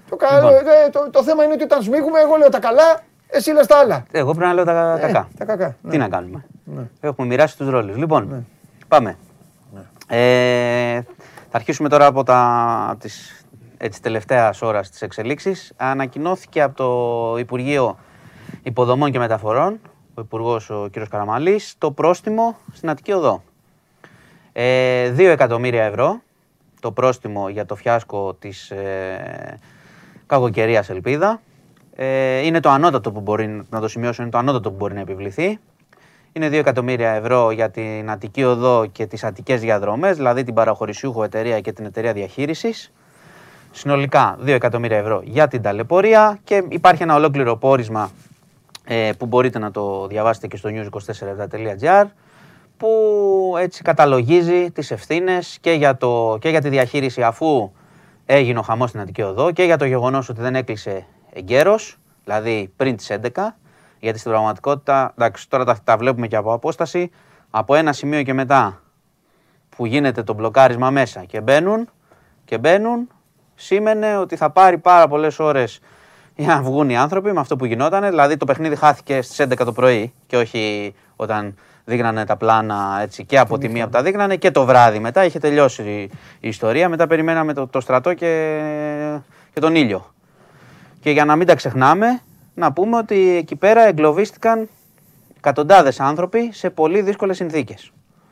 Έτσι, και καταφέραν να τους βοηθήσουν λίγο, όχι να τους απεγκλωβίσουν, να βοηθήσουν με το στρατό να πηγαίνει να μοιράζει νερά και τροφή, ας πούμε, το βράδυ. Επομένως, το πρόστιμο είναι το μεγαλύτερο που μπορούσε να επιβληθεί και έπρεπε να επιβληθεί. Αυτή είναι η ιστορία. Λοιπόν, Ουκρανία, όπως καταλαβαίνεις, έχουμε διαρκώς πράγματα και εξελίξεις. Έχουμε επιστράτευση στην Ουκρανία. Ετοιμάζονται και αυτοί πλέον. Και λίγο Biden. Ο Biden, ναι, θα το πούμε κι αυτό, γιατί θέλω να σου πω λίγο για τις κυρώσεις. Ναι, είπε ότι ξεκινάει η επιβολή των κυρώσεων. Έχουμε ξεκινήσει με 2 τράπεζες μπλοκάρισμα επενδύσεων. Θα προσπαθήσουν να κόψουν τη ροή του χρήματος και προς τη Ρωσία και δουλειές που κάνει η Ρωσία ή οι αξιωματούχοι της στο εξωτερικό. Βέβαια, η Ρωσία θα κόψει το φυσικό αέριο. Η Ρωσία, ναι, είπε και ο Μεδβέντεφ, άμα θέλετε να το πληρώνετε πανάκριβα οι Ευρωπαίοι σε λίγο καιρό, θα το έχετε κι αυτό. Αλλά υπάρχει και κάτι άλλο όμως, γιατί σου είπα, το έχουμε συζητήσει εδώ, ότι ο Πούτιν δεν ξύπνησε ένα πρωί για να βγάλει ένα διάγγελμα και να κινήσει το στρατό. Αυτά, αν τα ετοιμάζεις και ξέρεις τι θα κάνεις, τα ετοιμάζεις καιρό. Επομένως, η Ρωσία έχει αποθεματικά σε χρήματα πάρα πολλά για να αντέξει μήνες. Αν λέγαμε ότι όλοι θα τις βάζανε σκληρές κυρώσεις και θα τις συνεχίζανε, μιλάμε για τεράστια ποσά, για δισεκατομμύρια, που έχει αποθηκεύσει προφανώς με ένα σκοπό, γιατί ήξερε ότι κινδυνεύει με κυρώσεις για διάφορα πράγματα και έχει δημιουργήσει και το μοντέλο της οικονομίας τον τελευταίο καιρό, το οποίο είναι ουσιαστικά στρατιωτικό, δηλαδή προσπαθεί να έχει αυτάρκεια μέσα. Άρα αυτό σημαίνει, και αυτά δεν γίνονται, ξέρεις, αύριο θα βγάλω διάγγελμα, σήμερα θα τα μαζέψω, γίνεται πάρα πολύ καιρό. Επομένως, αυτό το συμπέρασμα από τις κυρώσεις είναι ότι η Ρωσία έχει προετοιμαστεί για να αντέξει αυτές τις κυρώσεις. Τα σημάδια δείχνουν ότι όλοι περιμένουν από τον Πούτιν έτσι μια μαζική στρατιωτική κίνηση αυτή τη στιγμή. Είναι έτοιμος γι' αυτό, η Ουκρανία ετοιμάζεται, επομένως δεν ξέρουμε, ο ίδιος αφήνει παραθυράκι διπλωματίας, αλλά αυτή τη στιγμή έτσι όπως είναι η κατάσταση παίζει, ξέρεις, παίζει εκ του ασφαλούς. Πλησιάστε να μου δώσετε πράγματα που θέλω και θα δούμε. Αλλιώς έχει το στρατό, είναι έτοιμος, έχει ανακηρύξει την αυτονομία, έχει τους Φιλορώσους. Η προσάρτηση έγινε χθες. Υπήρχαν οι δύο. Ουσιαστικά αυτή τη στιγμή ελέγχει την κατάσταση εκεί στα ανατολικά, αυτό που ήθελε. Τώρα, αν οι κυρώσεις χειροτερέψουν, σου ξαναλέω, ο χρόνος αυτή τη στιγμή δεν είναι ενάντια στον Πούτιν. Ναι, θέλω να πω, ρε παιδί μου, αυτός που κολλάει λίγο το μυαλό μου, αυτός την έκανε την κίνηση. Ναι, την έχει κάνει. Και επομένως, εγώ τι εξηγώ.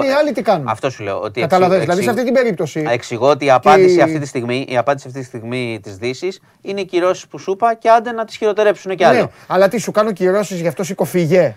Ναι, προφανώς. Και οι Ουκρανοί όμως αυτή τη στιγμή κάθονται. Τους έχουν πάρει τα εδάφη, αυτό σου λέω. Ναι, και η Ουκρανία ετοιμάζεται. Η Ουκρανία τώρα να πάει. Πρόσεξε, αυτό είναι το παιχνίδι τώρα του Πούτιν. Ο Πούτιν τι κάνει. Της πήρε 2 εδάφη τώρα. Έχει ανακοινώσει. Δεν της πήρε, έχει ανακοινώσει αυτονομία. Οπότε ο ίδιος αναγνωρίζοντας μόνος αυτά τα εδάφη είναι και προστάτης αυτή τη στιγμή. Δηλαδή, αν η Ουκρανία πρόσεξε, η Ρωσία τι θα πει. Αν η Ουκρανία πάει να κάνει κίνηση τώρα που επιστρατεύει, πάει να κάνει κίνηση. Ο Πούτιν θα είναι ο ειρηνοποιός. Προστατεύω τις αυτόνομους. Ναι. Στους οποίους επιτίθεστε. Μπράβο. Ναι. Εντάξει. Οι άλλοι ήδη του επιβάλλουν τώρα κυρώσεις για αυτό που ουσιαστικά με την απειλή στρατιωτικής βίας έχει ήδη πετύχει. Και σου λέω ότι ο Πούτιν έχει ετοιμαστεί για αυτές τις κυρώσεις. Και οι κυρώσεις, ξέρεις, το πόσο θα κρατήσει είναι το πόσο αντέχουν. Είναι αυτός που τις τρώει, αλλά και αυτός που τις επιβάλλει. Γιατί οικονομικά βλέπουμε ότι η Ρωσία θα έχουμε και εμείς πρόβλημα με τις κυρώσεις. Ναι, καλά, εντάξει, αυτή είναι η πραγματικότητα. Θα πάει μετά αυτό. Αυτή είναι η πραγματικότητα. Ναι. Οπότε θα πρέπει να δούμε. Τώρα ακόμα δεν έχουμε δει, νομίζω, πώς το λένε, την κλιμάκωση της κρίσης, γιατί πρέπει να δούμε και στρατιωτικά που θα οδηγήσει όλο αυτό. Αν αυτό μετά ηρεμήσει στρατιωτικά, θα δούμε αν θα υπάρξει και πώς μια προσέγγιση της Δύσης ξανά με τη Ρωσία, γιατί σου ξαναλέω, εντάξει, γεωπολιτικά νομίζω ότι ο μεγάλος αντίπαλος όλων αυτή τη στιγμή είναι η Κίνα, η οποία στηρίζει τώρα τη Μόσχα με δήλωση, τη στήριξε. Αλλά αυτός είναι ο μεγάλος αντίπαλος και ο μεγάλος που έρχεται για να ξεπεράσει όλους τους άλλους. Συμφωνώ. Καλά, η Κίνα προφανώς κάνει και αυτή το δικό της διπλωματικό παιχνίδι. Στηρίζει τη Μόσχα χωρίς να θέλει να τη στηρίξει, αλλά ανάμεσα στους δύο, επειδή στους Αμερικάνους μπαίνει το μάτι, κατάλαβες. Ναι, η κόντρα της. Δηλαδή, αν δεν ήταν Ρωσία, Ηνωμένες Πολιτείες. Και ήταν Ρωσία, Βραζιλία. Ναι. Όχι, οι Κινέζοι τα λέγανε υπέρ των Βραζιλιάνων. Ναι, εννοείται. Δηλαδή είναι. Εννοείται. Οι Κινέζοι Κοιτάζουν τον πιο μεγάλο αντίπαλο. Οι Κινέζοι γνωρίζουν ότι είναι η επερχόμενη δύναμη μεγάλη, είναι ήδη οικονομική. Κορονοϊό και όλα αυτά. Εντάξει. Λοιπόν, οπότε αυτή είναι η κατάσταση τώρα. Ναι. Είμαστε ακόμα, νομίζω, έχουμε πολλές μέρες κρίσεις μπροστά μας πάνω σε αυτό. Λοιπόν, να πάμε σε κάτι άλλο τώρα. Δεν σας είπα, μόνο πόλεμο δεν έχει κάνει. Εντάξει, είναι έτσι. Είναι λίγο ψυχρός, λίγο θερμός αυτός. Τηγανίζει. Έρχεται, λέει, όχι, δεν θα κάνουμε. Το τηγάνι όμως το έχει, εδώ το έχει. Λοιπόν, άλλο. Είχαμε ένα επεισόδιο στις Ινούσες βορειοδυτικά με ένα αλλιευτικό τουρκικό και το λιμενικό το δικό μας. Μπήκε σε χωρικά ύδατα. Την Τρίτο απόγευμα έγινε αυτό, χθες το απόγευμα. Προειδοποιήθηκαν να αποχωρήσουν. Δεν αποχωρούσαν και σύμφωνα με το λιμενικό μάλιστα προσπάθησαν. Εντάξει. Άμα ψαρεύει και φύγει αφού το ακούσει, εντάξει, πες ότι εντάξει, βάρκα είναι, μπερδεύτηκε. Αλλά όμως αυτοί, λέει, πήγαν να διεμβολήσουν, λέει, το δικό μας σκάφος. Κάνανε και τσαμπουκάδες. Τσαμπουκάδες. Ναι. Οπότε ρίξαμε κι εμείς προειδοποιητικά πυρά και όπως καταλαβαίνεις, μετά τελείωσε ο τσαμπουκάς και πήγαν να ψαρέψουν παραδίπλα. Καλά κάνει. Λοιπόν, και να σου πω ότι ο Πατέλης, ο Γιώργος Πατέλης, ο πυρηνάρχης, το θυμάσαι, Χρυσής Αυγής στην Νίκαια. Είχε μείνει ελεύθερος με εφετείο, αλλά ο Άριος Πάγος την ακύρωσε την απόφαση. Διότι είχαμε πει τότε, σου είχα πει ότι είχε επικαλεστεί ότι το παιδί του στεναχωριέται. Μπράβο, τα θυμάσαι πολύ καλά. Και τον είχαν αφήσει έξω και με τη λογική κιόλας ότι δεν θα διαπράξει ο πυρηνάρχης έγκλημα. Τέλος πάντων, ο Άριος Πάγος είδε τις τρύπες σε εκείνη την απόφαση. Οπότε ο Πατέλης επιστρέφει στη φυλακή. Γιατί τι να κάνουμε, μπορεί να έχουν και οι θύτες ψυχολογικά, αλλά έχουν και τα θύματα και οι συγγενείς τους. Οπότε να επιστρέψει εκεί που έπρεπε να είναι. Αυτά, εντάξει, από κορονοϊός σου έχω πει. Τώρα περιμένουμε και επίσημα την απόφαση της μάσκας. Να σου πω τώρα, άμα αποφασιστεί η μάσκα ότι βγαίνει κλπ. Θα τη βγάζουμε κι εμείς εδώ. Τι λες. Εγώ εδώ θα κάνω ό,τι θες εσύ. Εντάξει, θα είμαστε χωρίς μάσκα, αφού είμαστε λεγμένοι. Καλά, χιλιολεγμένοι είμαστε, εννοείται. Λοιπόν, περιμένουμε αυτή την απόφαση. Ναι. Πάμε για χαλάρωση. Οι δείκτες, οι σκληροί, υποχωρούν πάντως σταδιακά τώρα, για να είμαστε πάντα εμείς προσεκτικοί. Σιγά-σιγά. Υποχωρούν. Αυτά. Έχουμε τίποτα χθες? Τη Γιουβέντους σου είπα ισοπαλία. Ναι, όχι, εγώ την απέφυγα. Εντάξει. Την απέφυγα. Ήταν διαολεμένη ομάδα, βέβαια. Τα έχουμε πει αυτά. Το πήρε αυτό που ήθελε, μια χαρά. Τι γίνεται? Τι έχουμε? Ψυχολογία, τι βάζει. Πολύ καλά. 2-2 πάμε αύριο. Περίμενε. Νίκες. Ωραία, καλά. Για το δεύτερο, εντάξει, είναι νίκη, τέλος. Εντάξει, θα σου κάνω τώρα και το μάντι.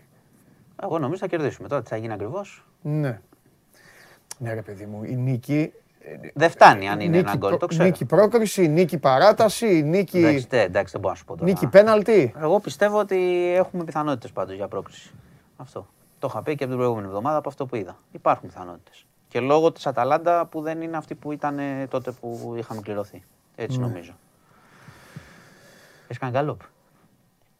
Όχι, εντάξει. Δεν για σένα αυτά. Το μεγαλείο. Λοιπόν, και σήμερα βλέπω ισοπαλία. Το λέω, την Ατλέτικο. Παίζουμε τη Λίντς, ξαναβολής. Καλά, τώρα εκεί πέρα θα έχει γκολ, ωραίο. Ναι, αγόρι μου, έτσι θέλω. Γι' αυτό σε έφτιαξα. Θα έχει πολλά γκολ. Όποιος δεν θέλει γκολ, ας δει Ιωνικό ή Watford.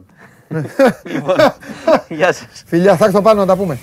Λοιπόν, μπείτε στο News 24/7. Και ο Μάνος θα σου... Κάτσε ρε Νίκο Αρετόπουλε, κάτσε απέσαι, εγώ κοινικός είμαι, κοινικός. Κάτσε να δούμε λίγο, να μάθουμε πράγματα. αμέσως απεσιόδοξος και αισιόδοξος. Πώς να είμαι, εγώ βλέπω την μπάλα. Ποιοι θα παίξουνε, τι θες να λέω. Αυτός είναι χούλιγκαν, κάφρος.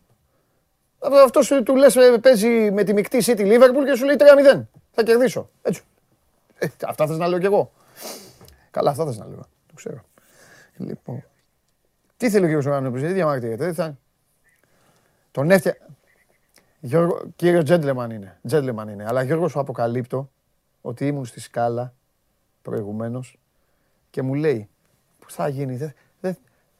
Θέλω και τα δύο, σου έχω πει και αυτά. Και του λέω, Μάνο μου, σε ξέχασα. Κάνω ένα τηλέφωνο, τάκ.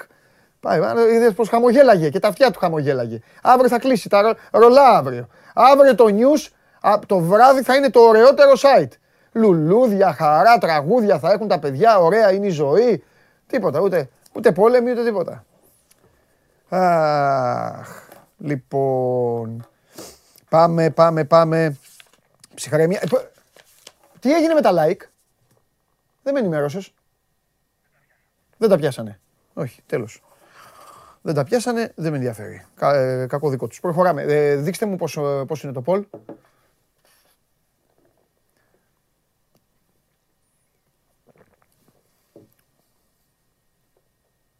Μάλιστα. Χαίρομαι γιατί υπάρχουν και κάποιοι σοβαροί τηλεθεατές και τηλεθεάτριες που απαντούν το Atletico United, γιατί όλοι οι άλλοι θέλουν να κάνετε πλάκα σε μένα, σαν αυτούς απ' έξω. Λοιπόν, δεν τα πιάσατε τα like, συνεπώς δεν θα έχετε τη χαρά να δείτε μαζί το Σάβα και το Δημήτρη. Προχωράμε. Σας αρέσει να καρφώνετε ή να βάζετε γκολ με εκτέλεση φάουλ? Είστε από αυτούς που ο κρυφός τους καημός είναι να παίρνουν συνεντεύξεις ή απλά θέλετε να διασκεδάζετε με τις ομάδες και να πανηγυρίζετε μαζί τους από την εξέδρα? Σε όποια κατηγορία και να νίκετε, είστε οι άνθρωποι μας και είμαστε οι δικοί σας άνθρωποι. Βάλτε φαντασία, κέφι και λίγο χρόνο. Φτιάξτε ένα βίντεο και στείλτε το σε αυτή τη διεύθυνση. Θα το περιποιηθούμε, θα το εκτιμήσουμε, θα το απολαύσουμε, θα το εμφανίσουμε και ποιος ξέρει. Μπορεί στο τέλος να είναι το δικό σας βίντεο που θα πάρει ένα μεγάλο δώρο. Γιατί το show must go on ξέρει να εκτιμά αυτούς που παίζουν καλή μπάλα. Λοιπόν, 500 ως τη μία η ώρα. Επειδή μου έστειλε ένας φίλος, μου λέει μα είναι ως τις 2, μην μπερδεύεστε. Άλλαξε, τελείωσε. Το ανέκδοτο είναι θέμα δικό μου. Άμα θέλω θα τον φέρνω μέσα να σας λέει καμιά φορά ο Χρήστος κανένα ανέκδοτο. Καθημερινά 500 μέχρι τη μία, μαζί Τζιομπάνογλου Χαλιάπας. Οκ, δεν το πιάσατε σήμερα. Προχωράμε. Τι έχει τώρα το... Έλα μέσα. Έλα μέσα.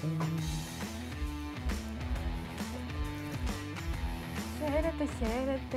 Α, φοράμε και τα μπλε σήμερα. Να σου θυμίσω την προηγούμενη φορά που φορούσαμε και δύο μπλε. Τι συνέβη? Τι συνέβη? Με ποιον έπαιζα? Πάντως δεν ξέρω. Α, έφερα το Champions League, δεν ήταν το 5, το 0-5. Αλλάξαμε το μαλλί. Ναι, το αφήσαμε κάτω σήμερα. Φοβερό. Γούρικο το. Δεν ξέρω αν θα είναι για σένα ή αν θα είναι για μένα γούρικο σήμερα αυτό που φοράς, να ξέρεις. Παίζει η ομάδα σου. Ναι, όχι, η δικιά σου παίζει. Τότε το γούρι σου ποιο είναι? Να χάσει η ομάδα σου. Την προηγούμενη φορά που το έχεις φορέσει, κέρδισα εγώ. Ίσως τώρα λειτουργήσει αντίθετα. Μπορεί να γίνει γκέλα, πού ξέρουμε. Όλα μπορούν. Γιατί έχεις αποκτήσει αυτό το άγχος, αφού είχε τελειώσει το πρωτάθλημα? Βέβαια, θα σου πω, το πρωτάθλημα τελειώνει. Το παιχνίδι δεν τελειώνεις στα 60, τελειώνει στα 90. Μάλλον τελειώνεις στις καθυστερήσεις. Ωραία. Ποιο παιχνίδι? Ο αγώνας, οποιοσδήποτε αγώνας. Ναι, που λέει ο λόγος. Οπότε το πρωτάθλημα δεν έχει τελειώσει ακόμα. Είμαστε στο 70. Αυτό ποιος το λέει? Εγώ. Ναι. Τώρα το λες εσύ. Όχι, ανέκαθεν το έλεγα. Α, ανέκαθεν. Ανέκαθεν το έλεγα. Όχι, καλά. Μπορώ να έχω ακόμη ένα προβάδισμα 6 βαθμών, ωραία, το οποίο με καθιστά leader. Τι σε κάνει? Leader. Οκ. Ωραία, αλλά δεν έχει κρυθεί ακόμα τίποτα. Μάλιστα. Εντάξει. Για πάμε. Λοιπόν. Σήμερα σου έχω φέρει αρκετά από μπάσκετ. Ναι. Θέλω να δούμε ένα βίντεο του Λεμπρόν. Ναι. Ο οποίος. Τι δείχνεις αυτό το βίντεο? Τι ανάσες, τι έπαθες? Όχι. Όχι, πήρα ένα βαθιά ανάσα. Όλα ότι... καλά, όχι. Από τότε που άλλαξε ο τρόπος που διεξάγεται το All Star Game, που πλέον έτσι οι ομάδες επιλέγονται από αυτούς που έχουν τις περισσότερες ψήφους, η ομάδα του LeBron James είναι 5-0. Οπότε λοιπόν ανεβάζει ένα βίντεο που συγκρίνει το ρεκόρ της ομάδας του με αυτό του Mayweather, 51-0 βέβαια, και λέει ότι είναι αδύνατο να χάσει και πως ζητάει μάλλον τον κόσμο από εδώ και στο εξής να τον αποκαλούν ο Mayweather του All-Star Game. Ωραία, ορίστε. And still, they call me Money Mayweather at All-Star Game, man. I don't take no L's, you know what I'm saying, baby? Money Mayweather at the All-Star Game. Nah, man, I just got a good time, bro. That shit's so fun. So fun. So fun. Το σχολείο σου. Το σχολείο μου. Ναι. Να κοιτάξει ο LeBron να μπούμε στα play-off. Ναι. Για να μην ξεφτυλιστούμε. Και οι πλακίτσες και το Mayweather και αυτά, γιατί μετά θα τους στείλω εγώ το Mayweather. Λοιπόν, αυτό είναι το σχολείο μου. Μάλιστα, ωραία. Όχι, ξυπνάδες. Δεν σ' αρέσουν αυτά, το ξέρω. Αλλά εντάξει. Δεν μ' αρέσουν αυτά. Εσένα σου αρέσει ταπεινότητα. Εμένα μου αρέσει, ναι, και η προσήλωση στο στόχο. Η προσήλωση στο στόχο. Αντιδώ σήμερα την προσήλωση. Και όχι τα λογάκια τα μεγάλα. Δεν υπάρχουν λογάκια μεγάλα. Κανένας δεν είπε τίποτα. Πολύ ωραίο. Το βράδυ που έχανα από τη Λέστερ. Παρακαλώ. Το βράδυ που έχανα από τη Λέστερ στην τηλεόραση δίνανε πρωταθλήματα. Και εσύ την επόμενη μέρα χόρευες καξιλαμά εδώ μέσα. Εντάξει. Αυτά. Ο κόσμος δεν ξεχνάει. Το ότι έχουν γίνει ρεζίλοι και έχουν καταξεφτυλιστεί τώρα με τους κολοτούμπες που κάνουν, είναι δικό τους θέμα. Αλλά εσύ θα συνεχίσεις να χορεύεις. Εγώ θα συνεχίσω κανονικά. Εγώ εξακολουθώ. Σου είπα, είμαι leader. Χθες τι, άντε πάλι, τώρα δεν έχουμε αυτό το θέμα. Ξεχνάω ότι έφαγα χθες. Είσαι κειμένη. Α, σαλάτα. Σαλάτα. Ναι. Έτσι σε θέλω. Σαλάτα. Θέλω λίγο χρόνο μου να πάρω να θυμηθώ τι έκανα χθες. Θα φας καλά, πάμε. Τρώω, κατάλαβες, έχω κάνει έτσι, κάνω διατροπή τώρα. Μπράβο. Λοιπόν, θα σε πάω τώρα σε μια σπάνια και συλλεκτική κάρτα του Kobe Bryant από τη σεζόν 97-98, η οποία πουλήθηκε... Πόσο, κανένα εκατομμύριο, δύο. Για 2 εκατομμύρια ευρώ είναι η πιο ακριβοπληρωμένη. Δεν τη βρίσκαμε στον δρόμο. Κρίμα ρε Kobe, Θεός χωρίς τον Kobe. Αλλά δεν τη βρίσκαμε στον δρόμο, Αν την έβριξες στον δρόμο θα την πουλάγεις 2 εκατομμύρια. Μπορεί και να την κρατούσα. Όχι, μάλλον θα την πουλούσα βασικά. Όχι, θα την πουλούσα. Θα την πουλούσα. Για να είμαι ειλικρινής και για να μην λέω ψέματα, θα την πουλούσα. Ξεκίνησες όμως να πεις το ψέμα σου, σαν την ψεύτικη ομάδα σου. Την ομάδα μου άστην να ήσυχη. Εντάξει, την αφήνω. Εντάξει. Ωραία. Κοίτα να δεις τι θα κάνει η δική σου σήμερα. Ναι. Που παίζει, τι ώρα παίζει, 10? 10 παρατέταρτο. 10 η ώρα θα κερδίζει ήδη. Ναι, εντάξει. Πάμε. Λοιπόν, θα σε πάω τώρα στο κολεγιακό πρωτάθλημα. Ναι. Στο NCAA, που την Κυριακή είχαμε την αναμέτρηση ανάμεσα στη Michigan και την Wisconsin. Δεν ξέρω αν είδες το περιστατικό με τους δύο προπονητές που υπήρχε μια έντονη λογομαχία ανάμεσά τους και ο προπονητής... Είδα, είχε σφαλιάρα στο βοηθό. Ναι, ακριβώς. Ναι. Ο Τζόα Χάουαρντ είναι αυτός που έχει σφαλιάρα. Ναι, αυτός είναι. Πώς είναι ο Σπύρος, ο φίλος μου. Μεσακάκι φοβερό σήμερα ο Σπύρος. Ναι. Έχεις κάτι πάθει εσύ σήμερα. Έχεις κοκκινήσει, κάτι έχεις. Φοράς τη μάσκα την τεράστια, τα γυαλάκια σου. Έχεις αφήσει και τη μανιούρα σαν τον κολοκοτρόν. Τον Καραϊσκάκη. Πάμε, πάμε. Πάρε που την καταντήσαμε. Ναι, σαν τον Λυσανδρούτσο είσαι. Λοιπόν, ήθελα να πω ότι τιμωρήθηκε με... Ευχαριστώ πάρα πολύ. Δεν μου το έχουν ξανακάνει αυτό το κομπλιμέντο. Καιρός είναι να βρεθεί και κάποιος να σου κάνει τέτοια κομπλιμέντα. Πάμε. Ευχαριστώ, ρε Παντελή. Λοιπόν, αυτά που σου λένε δεν τα βαριέσαι. Είναι κάτι διαφορετικό, κάτι πρωτότυπο. Λοιπόν, αυτό που ήθελα να πω για τον προπονητή είναι ότι τιμωρήθηκε με αποκλεισμό σε 5 αγώνες, 5 αγωνιστικών και πρόστιμο $40,000. Κλείνουμε λοιπόν αυτό το κεφάλαιο. Και θα σε πάω τώρα στον Σακίλ Ονίλ, ο οποίος εκτός από σπουδαίος αθλητής, είναι και σπουδαίος άνθρωπος, το έχει αποδείξει πάρα πολλές φορές με φιλανθρωπικές ενέργειες που κάνει. Θέλω να σου πω λοιπόν ότι αγόρασε ένα minivan 15 θέσεων για μια πολύτεκνη οικογένεια με, νομίζω, πόσα παιδιά είναι. Με 9 παιδιά. 2, 4, 6, 8, 9. Με 9 παιδιά και το αγόρασε για να τους διευκολύνει στις μετακινήσεις τους. Ωραίος. Ωραίος Σακίλ. Πολύ ωραίος. Και φεύγουμε τώρα από τον μπάσκετ να πάω λίγο στο ποδόσφαιρο. Πάμε, άντε μπα. να σου δει, είναι έτσι πιο. Περιέχει ένα μήνυμα. Έχουμε πει πολλές φορές και λέμε και ξαναλέμε ότι το ποδόσφαιρο είναι για όλους. Ναι. Άντρες, γυναίκες, παιδιά, μεγάλους, ναι. Δεν υπάρχουν διακρίσεις. Ναι. Θέλω λοιπόν να δεις αυτό εδώ το βιντεάκι που είναι καλόγριες οι οποίες παίζουν ποδόσφαιρο. Πλάκα κάνεις. Όχι. Όχι, δεν μπορώ. Πλάκα κάνεις, δεν μπορώ. Μην γελάσεις. Τι έφερες εδώ πέρα.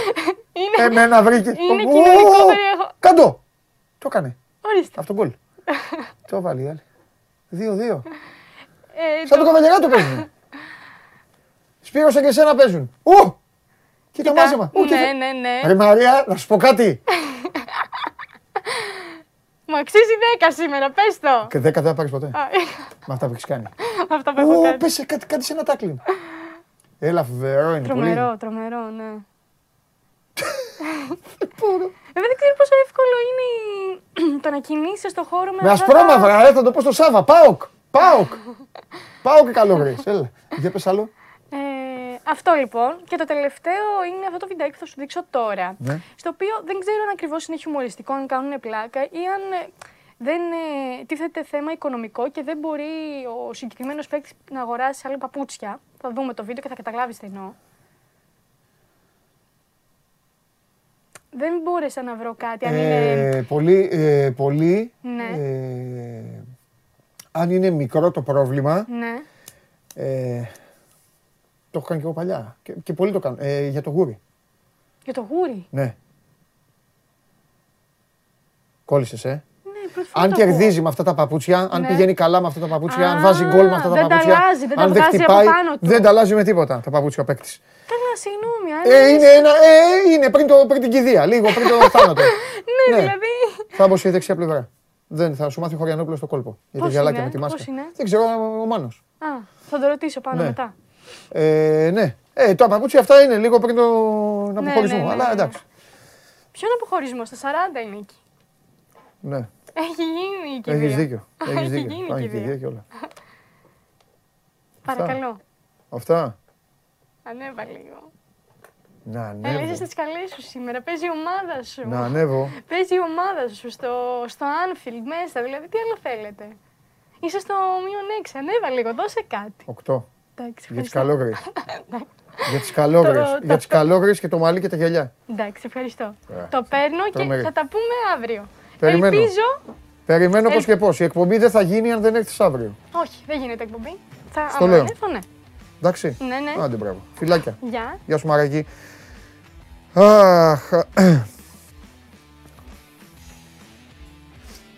Αυτή είναι η Μαρία Κουβέλη με τα ωραία βιντεάκια. Ωραίο αυτό με τις καλόγριες. Μ' άρεσε πολύ. Τι θες, Αρετόπουλε, να μην παρακαλάει, θα με παρακαλάει. Και εσύ θα με παρακαλάς.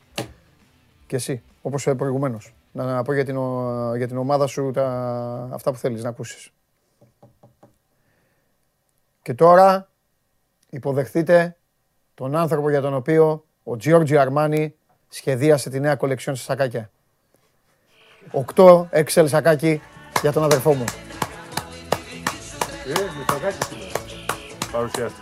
Καλά κάνεις. Σε έχουν συνδέσει. Ας, σε έχουν φτιάξει. Τι κάνεις. Πώς με βλέπετε. Καλά. Wow. Εγώ μια χαρά σε βλέπω. Έτσι παίζω μπάλα. Με αδικείς. Τι ξέρεις ότι παίζω καλά μπάλα. Έπαιζα ναι, τώρα όταν. Ναι. Άλλο, μια φορά που με βάλει να με... Μια φορά έπαιξε center back, μια φορά center back. Ήταν άτυχη στιγμή. Έχεις δίκιο. Και γράψαμε ιστορία και οι δύο. Ναι. Ευτυχώς εγώ την καλή σελίδα. Να σου πω, έλα. Τι γίνεται, πώς πέρασες τώρα, εντάξει. Σε άφησα στην Κρήτη γι' αυτό. Ναι, ωραία ήταν στην Κρήτη, τώρα ήμουνα στα Λιώσια.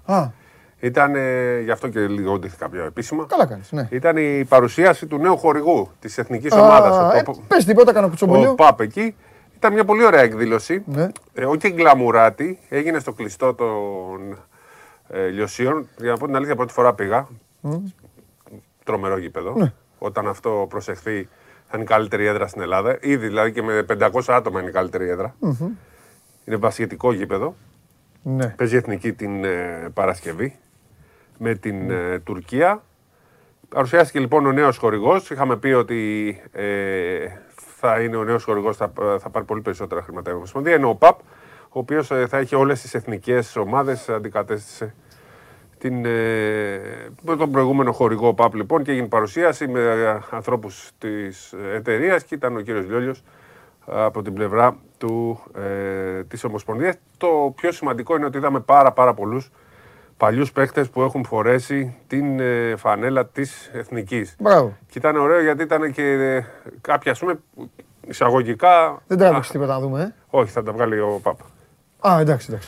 Λοιπόν, ήταν ο Φασούλας ας πούμε, που ήταν αντίπαλος του Λιόλιου στις εκλογές, είναι μέλος του Δυτικού Συμβουλίου. Ο Φάνης Χριστοδούλου, ο Νίκος Φιλίππου, Παταβούκας, Λινάρδος, Σιγάλας, τα μέλη. Πάρα πολύ τώρα, σίγουρα έχω και τώρα ο Ρετζιάς. Ήταν τα μέλη, παιδιά του Συμβουλίου που είναι τώρα, όχι του Συμβουλίου, της διοίκησης που έχουν πάρει χρήσμα για την Εθνική. Ο Ζήσης, ο Τσαρτσαρίς, ο Ντικούδης. Ήταν μια πολύ ωραία εκδήλωση γιατί ήταν πολλά από τα στελέχη των παλιών εθνικών ομάδων. Παρουσιάστηκε αυτή η χορηγία. Ντεμπούτο θα κάνει εθνική την Παρασκευή με την Τουρκία. Αν θέλουμε να πούμε για την Τουρκία, θα είναι όλοι από ό,τι φαίνεται. Και Λάρκιν. Και ο Λάρκιν, αλλά και η δική μας. Ο Λάρκιν θα έρθει την Παρασκευή. Ναι. Αμέσως μετά, αφού παίξει την Πέμπτη.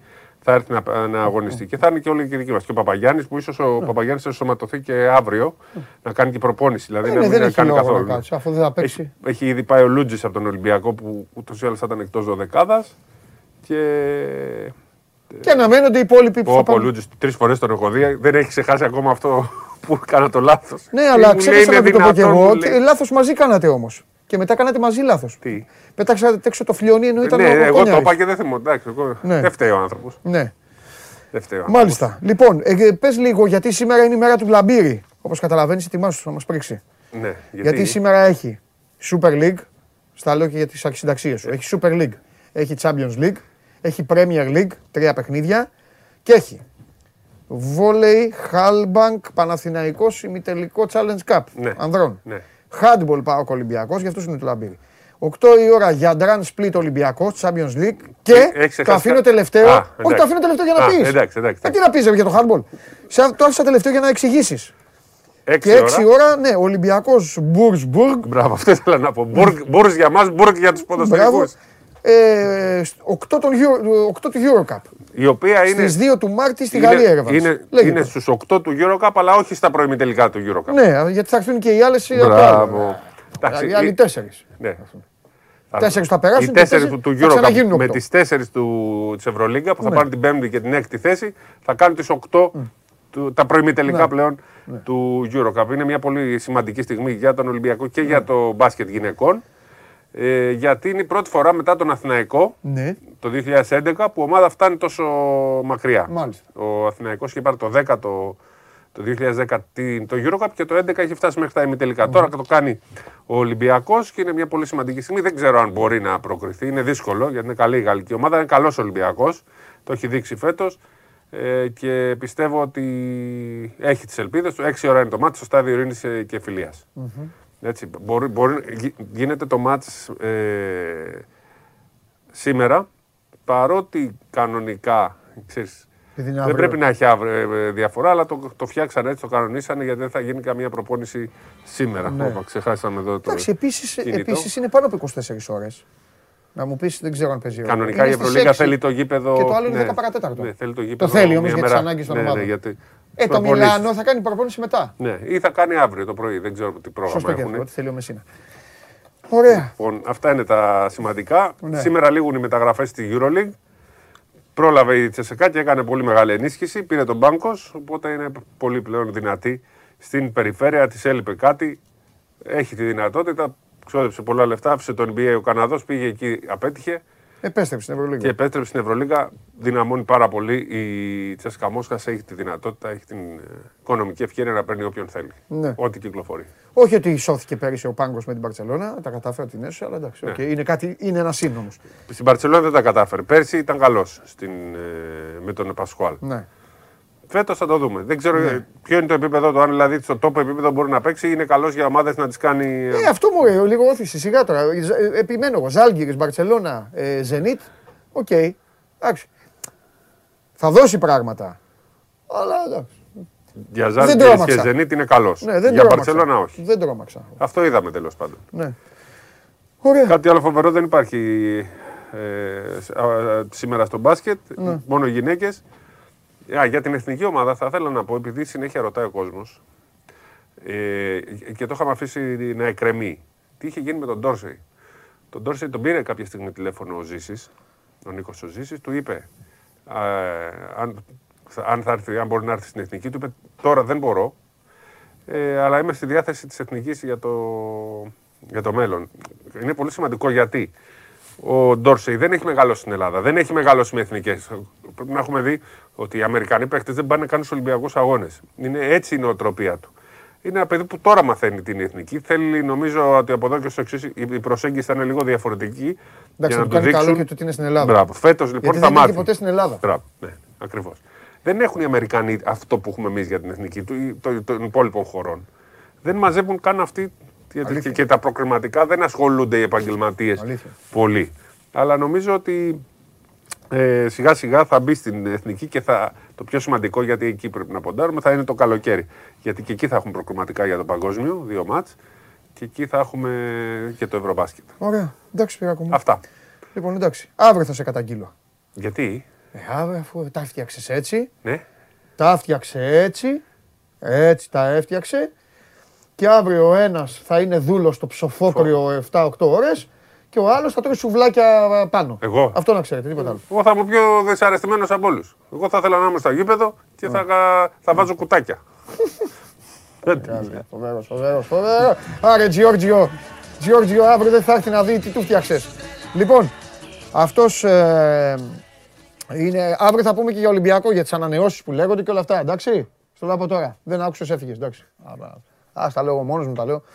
Λοιπόν, ψυχραιμία, πάντα γίνεται έτσι σε μια ομάδα που παίρνει τίτλους, μετά έρχονται όλα.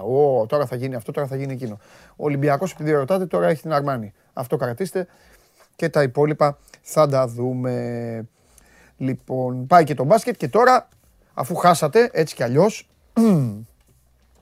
Κωνσταντίνε, ναι, αύριο δεν θα είναι ο Σπύρος, θα κάνουμε όμως, θα σας τα πω αύριο.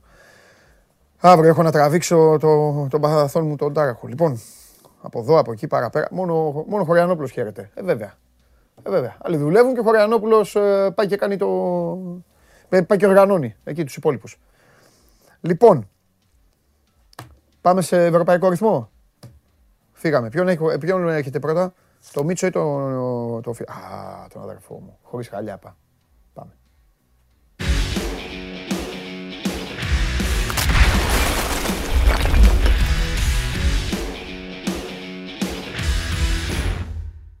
Λοιπόν, το αποφάσισα.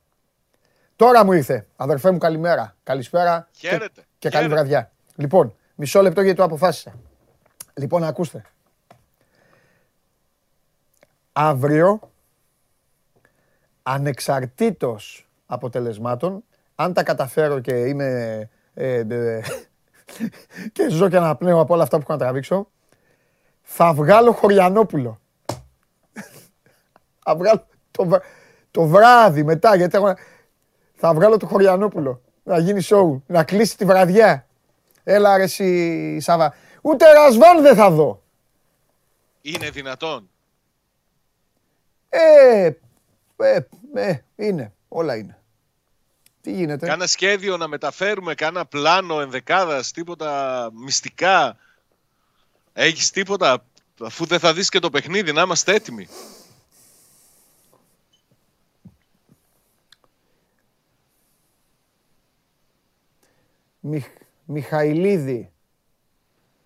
Μιχαηλίδη, Ίγκασον.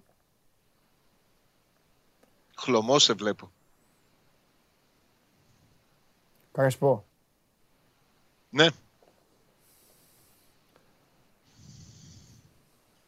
Γιατί? Μα από την λογική, από την κίνηση που έκανε. Τον Κρέσπο δεν τον είχε ούτε στην αποστολή για το παιχνίδι με τον Άρη. Τον ξεκούρασε εντελώς για να τον έχει απέναντι στους Δανούς το 100%. Mm. Σου έχω πει, για μένα ο Μιχαηλίδης βοηθάει πάρα πολύ στο χτίσιμο επιθέσεων από την πίσω ζώνη. έχει και την ικανότητα στην μακρινή μεταβίβαση της μπάλας, δεν είναι τόσο σίγουρος στα ανασταλτικά του καθήκοντα. Γι' αυτό πηγαίνει στην επιλογή του Κρέσπο.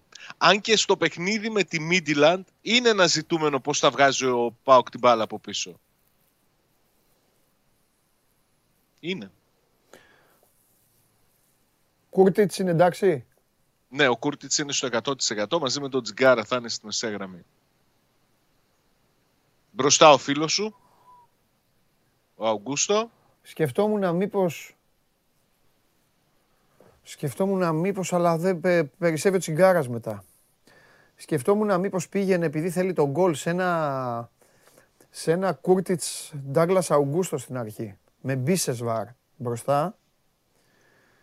Δεν είναι κακή η σκέψη σου. Απλά όποτε τραβάει πίσω τον Αουγκούστο δεν αποδίδει. Ναι. Σαν σχήμα. Δηλαδή δεν είναι τόσο παραγωγικός όσο στο ψευτό 10. Ναι, το λέω γιατί δεν είναι η ανάγκη τώρα μόνο να τρέξει να πάρει τις μπάλες. Πρέπει να τις κρατήσει τις μπάλες και να δημιουργήσει. Να τις τσουλήσει. Γι' αυτό είπα και το Μιχαηλίδη. Γι' αυτό. Δηλαδή τώρα χάνει ένα μηδέν. Και Κρέσπο, και Τσιγκάρας, και Αουγκούστο. Θα πάει αναγκαστικά από τα πλάγια. Ναι. Θα βάλει Σινκλέι. Ναι. Ο Τσιγκάρας, το έχω πει ότι πιτσιρικάς στις ακαδημίες και σε αυτά ξεκίνησε σαν επιτελικός ποδοσφαιριστής. Ναι, αλλά εντάξει, αυτό τώρα δεν είναι άλλο. Τώρα μετά από τα χρόνια έτσι, διαμόρφωσε και τις συνθήκες του και το σώμα του για να είναι περισσότερο αθλητικός παρά τεχνίτης από ό,τι φαίνεται. Ναι.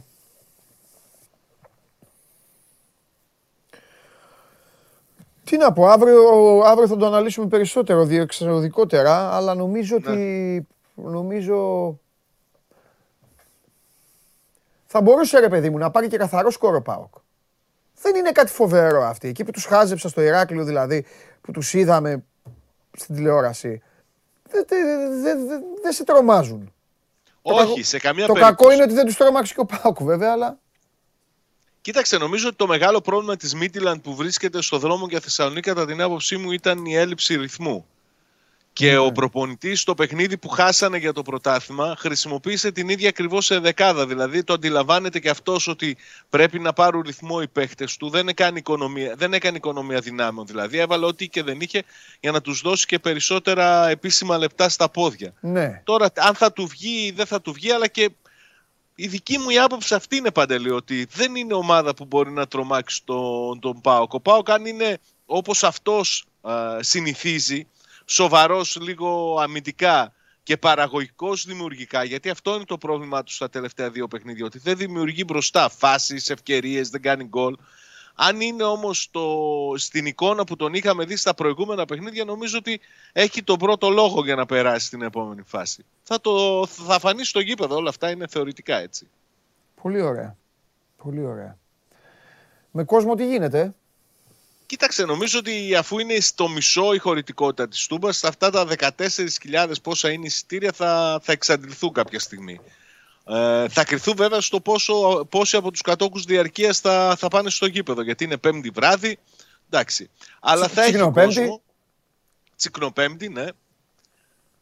Η αλήθεια είναι ότι η Τούμπα είναι αυτή που πληγώνει τον ΠΑΟΚ τα τελευταία χρόνια στα ευρωπαϊκά παιχνίδια περισσότερο από τα εκτός έδρας μάτς. Ευκαιρία είναι για τον ΠΑΟΚ να αλλάξει και αυτή την παράδοση, την αρνητική που πάει να δημιουργηθεί. Ναι, ρε παιδί μου, και να σου πω και κάτι τώρα που σαν να είμαστε τώρα να πίνουμε καφέ και να μην μας βλέπουνε. Νέα διοργάνωση. Ομάδες ταχύτητας που δεν σε τρομάζουν, δηλαδή. Οκ.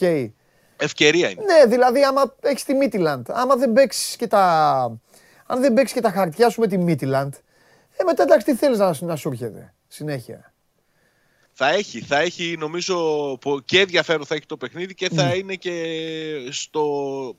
στα χέρια του ΠΑΟΚ πώς θα το πάει, στα πόδια των παιχτών του πώς θα το πάει. Αυτή και γι' αυτό τώρα μου έκανε λίγο το ρυθμό. Ναι, που μου έκανες για τα εισιτήρια που μου λες αυτό. Δηλαδή, αν δεν πας τώρα, πότε θα πας? Είναι...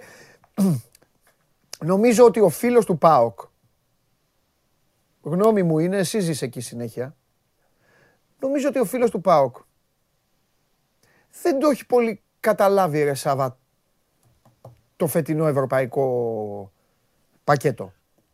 Την ιστορία την ευρωπαϊκή δεν την έχουν καταλάβει στον ΠΑΟΚ. Έχουν απογοητευτεί επειδή ξεκίνησαν με στόχο μόνο το πρωτάθλημα και έχει τελειώσει αυτή η ιστορία. Έχει μπει τώρα η κάψα πάλι του κυπέλου, πρόκριση με ΑΕΚ και ξανά Ολυμπιακός, τώρα ημιτελικό. Αυτό εγώ νομίζω ότι το είπαμε, μη λέμε τα ίδια, αλλά εκεί πάει η κουβέντα. Πρέπει να γίνει πρώτο μέλημα τώρα η διοργάνωση για τον ΠΑΟΚ. Νομίζω ότι είναι στην συνείδηση το φίλο του ΠΑΟΚ μεγάλη έτσι δίψα για διάκριση και νομίζω ότι και στα ευρωπαϊκά παιχνίδια είχε κόσμο στην Τούμπα. Δεν έδειξε αδιαφορία και συμφωνώ με αυτούς που λένε ότι είναι μια ευκαιρία για τον ΠΑΟΚ φέτος να προχωρήσει όσο μπορεί περισσότερο. Βέβαια. Δεν έχει κανένα μεγαθύριο απέναντί του. Μια κλήρωση καλή θα περιμένει στην επόμενη φάση μήπως προχωρήσει παρακάτω. Και νομίζω ότι είναι και σημαντικό, Παντελή, το γεγονός ότι και ο Λουτσέσκου από την το πρώτο επίσημο παιχνίδι που έδωσε με την ομάδα από την Ιρλανδία, με την Bohemian, είχε πει ότι θέλω φέτος να προχωρήσουμε πολύ στην Ευρώπη, ότι είναι ένας από τους στόχους μας, τους βασικούς. Και νομίζω ότι το έχει επαναλάβει σαν τρελός, είχε πει ότι θέλει. Είναι, βέβαια είναι, ρε Σάβα. Σάβα, να σου πω κάτι. Σήμερα, αύριο, έχουμε 24 Φεβρουαρίου. Αν ο ΠΑΟΚ περάσει, παίζει άνοιξη η Ευρώπη. Πες μου εσύ, πότε ήταν η τελευταία φορά που ο ΠΑΟΚ έπαιξε Ευρώπη άνοιξη? Δεκαετίες πριν. Ακριβώς. Αυτή είναι η μεγαλύτερη κουβέντα, αυτό είναι το μεγαλύτερο θέμα. Η μεγαλύτερη είδηση είναι αυτή. Δεκαετία, εγώ δεν θυμάμαι, δεν ξέρω. Καλά, εγώ δεν είμαι υποχρεωμένος και να θυμάμαι. Προφανώς θυμάσαι εσύ. Ζούσαμε πρώτα απ' όλα. Εγώ είμαι και νεαρός. Καλά, ναι, εντάξει. Ναι. Σίγουρα. Λοιπόν, τέλος πάντων. Καλά. Εντάξει, δεν σε θέλω τίποτα άλλο. Έχει μια εξέλιξη. Το είπα αυτό για να σε ψυχοπλακώσω, για να μπει σε πολεμικό momentum. Ναι. Do or die αύριο και τέτοια. Μα έτσι είναι το παιχνίδι τελικώς. Όποια δήλωση ακούσαμε από ποδοσφαιριστή του ΠΑΟΚ τις τελευταίες μέρες, αυτό έλεγε, ότι έχουμε την Πέμπτη έναν τελικό. Υπάρχει μια εξέλιξη με τον Ίγκασον, είναι κλεισμένο το θέμα. Αυτό που απομένει... Ναι, απομένουν μόνο οι ανακοινώσεις από την πλευρά του ΠΑΟΚ. Ο ΠΑΟΚ ξέρει πότε θα το διαχειριστεί αυτό για να προχωρήσει σε επίσημες ανακοινώσεις. Η συμφωνία είναι για 3 χρόνια και είναι χαρακτηριστικό ότι δεν υπάρχει ρήτρα εξαγοράς των δικαιωμάτων του ορισμένη στο νέο του συμβόλαιο. Είναι στα 28 του. Όλα αυτά τα χρόνια έχει φέρει αρκετές προτάσεις από ομάδες του εξωτερικού και μάλιστα αρκετά χρήματα. Νομίζω ότι πλήρωσε την καντεμιά του. Νομίζω ότι εδώ που λέγαμε και το έλεγες εσύ, το έλεγες στο ραδιόφωνο, ότι το καλοκαίρι θα είναι του Ίγκασον, θα πουληθεί, δεν μπορεί να μείνει, δεν γίνεται αυτός ο παίκτης. Νομίζω ότι χτύπησε και έμεινε, έπαθε ζημιά. Στην περίπτωση του νομίζω ότι έχει μεγάλη σημασία, Παντελή, και το γεγονός ότι ήθελε να μείνει. Θυμάσαι που το βγάλαμε στο Show Must Go On, που έλεγε ότι εγώ θέλω να μείνω και αν έρθει πρόταση από ομάδες, από κορυφαίο πρωτάθλημα, πιστεύω ότι ο ΠΑΟΚ θα το σκεφτεί σοβαρά, αλλά το να πήγαινε σε ομάδα, σε πρωταθλήματα παρόμοια με το ελληνικό για τα χρήματα και αυτά, ούτε καν πέρασε από το μυαλό του. Καλά κάνει και εκεί θα πρέπει να ανησυχούν στο ελληνικό ποδόσφαιρο, γιατί αυτά τα πρωταθλήματα τα κυνηγάνε οι Έλληνες παίκτες που δεν πιάνουν εδώ, δεν τους δίνουν χρόνο, καταλαβες. Και οι ξένοι παίκτες σου λένε θα μείνω στο ελληνικό πρωτάθλημα. Αυτή η ιστορία είναι πολύ ενδιαφέρουσα. Να το βλέπουμε αυτά. Μπράβο, γιατί ο Ίγκασον είναι πολύ καλός παίκτης και πρέπει να υπάρχουν καλοί παίκτες στην Ελλάδα. Γιατί ο ένας καλός παίκτης μπορεί να φέρει και έναν άλλο καλό παίκτη. Έτσι πάει αυτό. Σωστό. Τέλεια. Αύριο θα κάνουμε ανάλυση. Αύριο, ναι. Αύριο, φιλιά. Αύριο να δει και ο coach στην εκπομπή. Γεια σου, Σάβα μου. Τώρα, σε περίπτωση που με ρωτήσετε και εσείς απ' έξω, θα σας απαντήσω από σήμερα. Θα μου πείτε τώρα κάποιοι, καλά, άμα πιάσουμε τα 500 like. Ανήμερα του αγώνα. Θα βγάλεις το Χαλιάπα μαζί με τον Τζιομπάνογλου? Ναι, θα βγάλω το Χαλιάπα μαζί με τον Τζιομπάνογλου. Να του ευχηθεί και καλή επιτυχία. Ή να τον ρωτήσει ο Τζιομπάνογλου πώς θα αισθάνεται το Χαλιάπας που θα βλέπει τον ΠΑΟΚ να παίζει Ευρώπη. Ό,τι λέμε γίνεται. Καλά το πήγαμε σήμερα. Εντάξει, χθες με Μανώλο το ξενυχτήσαμε. Σήμερα λοιπόν κουφέτο. Και τελειώνουμε με τον κύριο.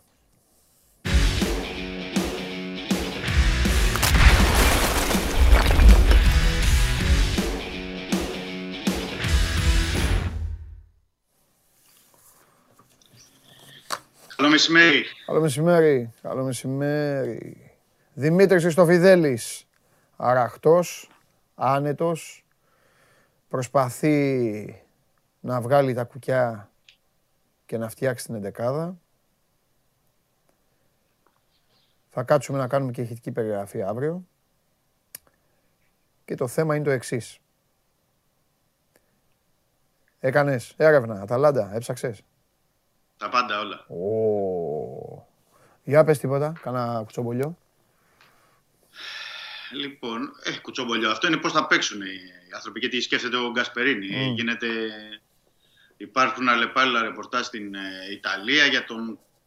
Όχι τόσο για τον τρόπο, γιατί έτσι κι αλλιώς η Αταλάντα παίζει με το ίδιο σύστημα. Ναι. 3-4-2-1. Είναι ποιοι θα χρησιμοποιηθούν στην επίθεση. Αυτό τους προβληματίζει. Υπό την έννοια ότι ο Γκασπερίνη δεν έχει ούτε τον Μουριέλ, ούτε τον Ζαπάτα. Στην κορυφή δηλαδή τους δύο καθαρούς σεντερφόρ. Οπότε θα χρησιμοποιήσει εξτρέμ και κεντρικούς και μεσιοεπιθετικούς. Τα τελευταία ρεπορτάζ, γιατί η Αταλάντα έκανε πριν λίγο ολοκλήρωσε την προπονησή στο προπονητικό της κέντρο. Δεν θα προπονηθεί απόψε το Καραϊσκάκης. Αναφέρουν ότι ο Γκασπερίνη προσανατολίζεται να χρησιμοποιήσει τον Μπογκά που είναι εξτρέμ περισσότερο, αλλά τον είχε βάλει, αν θυμάσαι Παντελή, και στο δεύτερο ημίχρονο του παιχνιδιού στον Πέργαμο, με τον Μαλινόφσκι και τον Πάσαλιτς. Λένε ότι στο 2-1, δηλαδή γιατί παίζει με έναν σεντερφόρ και πίσω δύο εσωτερικούς επιθετικούς, μάλλον θα είναι στην κορυφή ο Πάσαλιτς και πίσω τον Μπογκά με τον Μαλινόφσκι, οι οποίοι μπορούν να αναλλάσσονται. Δηλαδή ο Μπογκά μπορεί να το δούμε κάποια στιγμή σεντερφόρ και να έρθει λίγο πιο πίσω ο Πάσαλιτς. Αυτό το κάνει συχνά η Αταλάντα. Να μπορεί να χρησιμοποιηθεί. Πίσω η τριάδα συγκεκριμένη, το Λόι, ο Ντεμιράλ και ο Τζιμ Σίτι. Δεν αλλάζει κάτι εκεί. Η Πετσέλα με τον Μέλε στα πλάγια και ο Ντερούν με τον Φρόιλερ στα χαφ. Αυτή είναι δηλαδή η ενδεκάδα τους, αυτό που λένε τώρα. Θα περιμένουμε να έρθουν και εδώ. Το απόγευμα θα είναι εδώ η αποστολή της Αταλάντα. Να δούμε τι θα πει και ο Γκασπερίνη στη συνέντευξη τύπου που είναι στις 7 το απόγευμα και να έχουμε και τα οριστικά. Να σου πω κάτι. Ναι.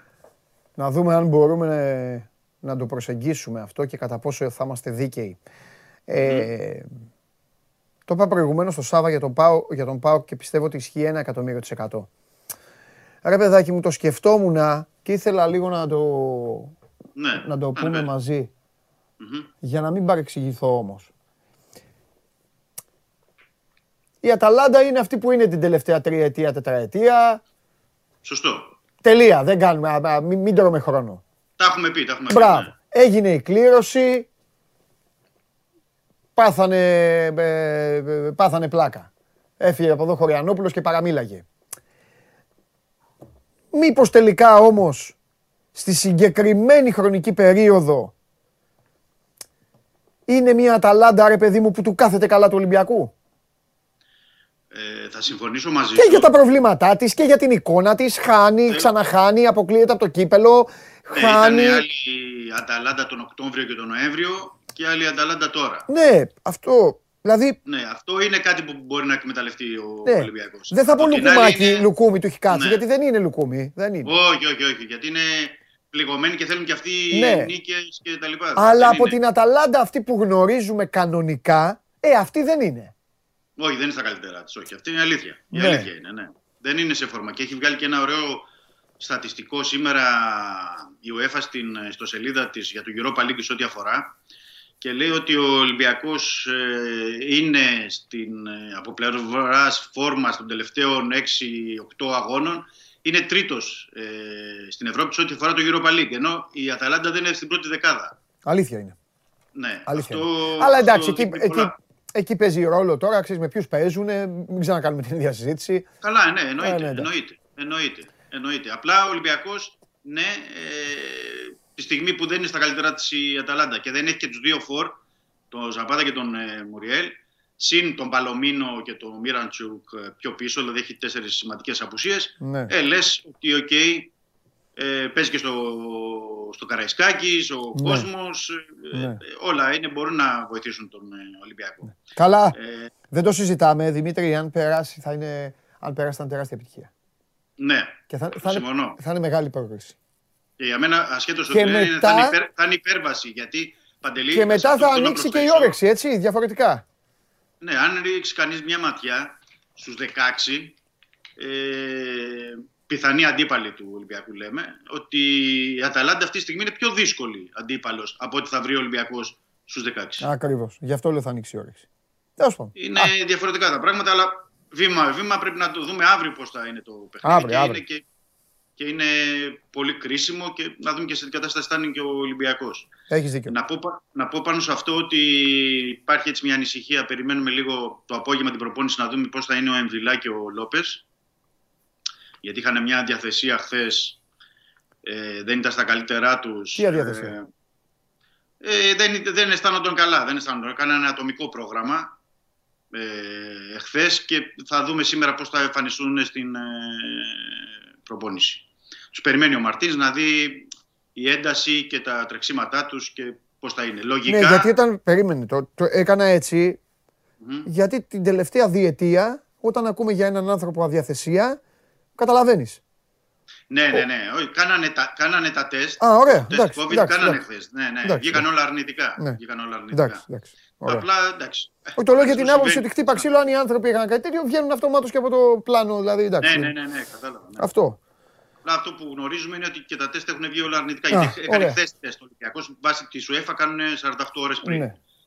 Οπότε έχουν τελειώσει αυτά. Αλλά ο Μαρτίνς θέλει να τους δει το απόγευμα. Γιατί δεν έχει δείξει και μέχρι τώρα ενδεκάδα ή πώς θα χρησιμοποιήσει. Αν θα πάει με 3 στην άμυνα τετράδα ή αν θα πάει με 3 στα χάφη με 2 κεντρικούς. Ναι. Να δούμε. Βέβαια να δούμε. Γιατί και ο Ολυμπιακός έχει τα δικά του θέματα και αυτός. Έτσι. Λέμε για την Αταλάντα. Και απ' την άλλη και ο Ολυμπιακός δεν είναι τώρα η ομάδα η οποία σου εξασφαλίζει, ξέρω εγώ, ότι θα μπει απέναντι στη συγκεκριμένη ομάδα και θα πετάει φωτιές. Ο καθένας έχει τα θέματά του.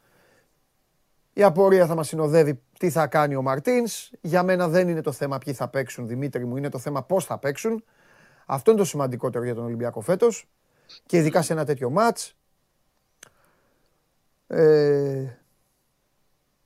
Δεν ξέρω, εγώ νομίζω ότι ο Μαρτίνς προβληματίζεται για πολλά πράγματα. Ναι. Δηλαδή, θεωρώ, γιατί έτσι όπως τον καταλαβαίνω και δεν έδειξε και χθες... Θα δούμε σήμερα γιατί είναι και η παραμονή, μπορεί να δείξει αύριο το πρωί που κάνουν το χαλάρωμα. Αλλά νομίζω προβληματίζεται ακόμα και για το σύστημα. Δεν είμαι σίγουρος ότι θα πάει με τριάδα. Δεν ξέρω, το σκέφτηκε με τετράδα. Βλέπει ότι... Καλά κάνει. Μα γιατί να πάει με τριάδα, ρε Δημήτρη? Εσύ θα πηγαίνεις με τρεις, θα πηγαίνεις.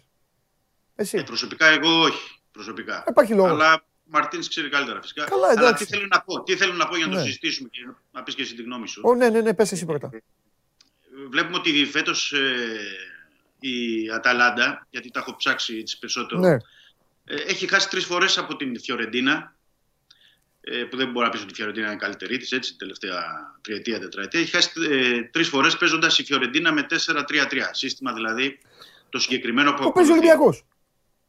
Αυτό ήθελα να πω. Το οποίο παίζει ο Ολυμπιακός και το οποίο να θυμίσω. Και το παίζει και μια χαρά όταν είναι καλά τα κεντρικά του χαφ. Θυμάσαι και εσύ καλά ότι επί Μαρτίνς. Με το 4-3-3 προκρίθηκε εις βάρος της Μίλαν. Όχι μόνο αυτό.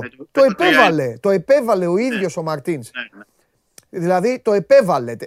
Το κέρδισε. Λέγαν όλοι ρε εσείς τι κάνει αυτός και το κέρδισε με την τριάδα των κεντρικών χαφ. Γι' αυτό και εγώ λέω ότι δεν υπάρχει. Χάσε με το στυλ σου, Δημήτρη. Αποκλείσου με το στυλ σου. Παίξε την μπάλα σου και ό,τι γίνει δεν σου πει κανείς κουβέντα.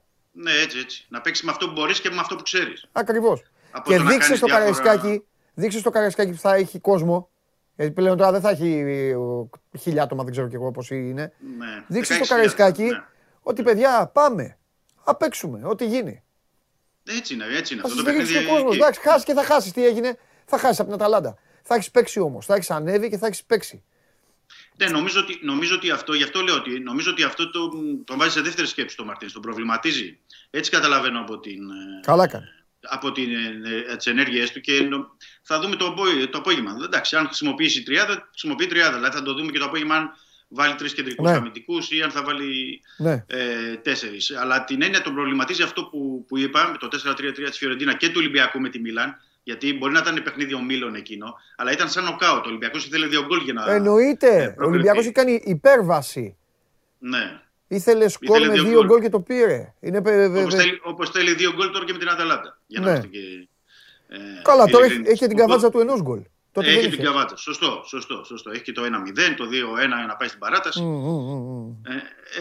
Και με 1-0 πάει παράταση. Και με 1-0 παράταση, ναι. Οπότε θεωρώ ότι θα το δούμε το απόγευμα. Δηλαδή να μην είμαστε απόλυτοι αυτή τη στιγμή. Θα μπορούμε να το πούμε περισσότερα αύριο. Αύριο θα πούμε πολλά. Έχεις δίκιο. Η προσέγγιση είναι το πιο σημαντικό. Πώς θα μπει η ομάδα. Μπορεί να μην μπει καλά η Αταλάντα. Λέμε, η Αταλάντα θα ψάξει να βρει ένα γκολ. Αν βρει νωρίς γκολ η Αταλάντα, μετά καταλαβαίνεις ότι γίνονται και πιο εύκολα. Και μια που το είπες τώρα αυτό, να πω ότι η Αταλάντα, γιατί το έχω κοιτάξει, στα εκτός έδρας παιχνίδια της και στο Ιταλικό και στην Ευρώπη. Είναι πολύ επικίνδυνη στο πρώτο τέταρτο γιατί βγάζει γκολ. Έτσι, μπράβο. Δηλαδή ο Ολυμπιακός θα πρέπει να μπει πολύ δυνατά στην αρχή και να είναι πολύ προσεκτικός. Η Αταλάντα αυτό κάνει. Βάζει γκολ στην αρχή και μετά. Μπράβο. Όπως το λες. Και γι' αυτό το έθιξα. Η Αταλάντα θα ψάξει.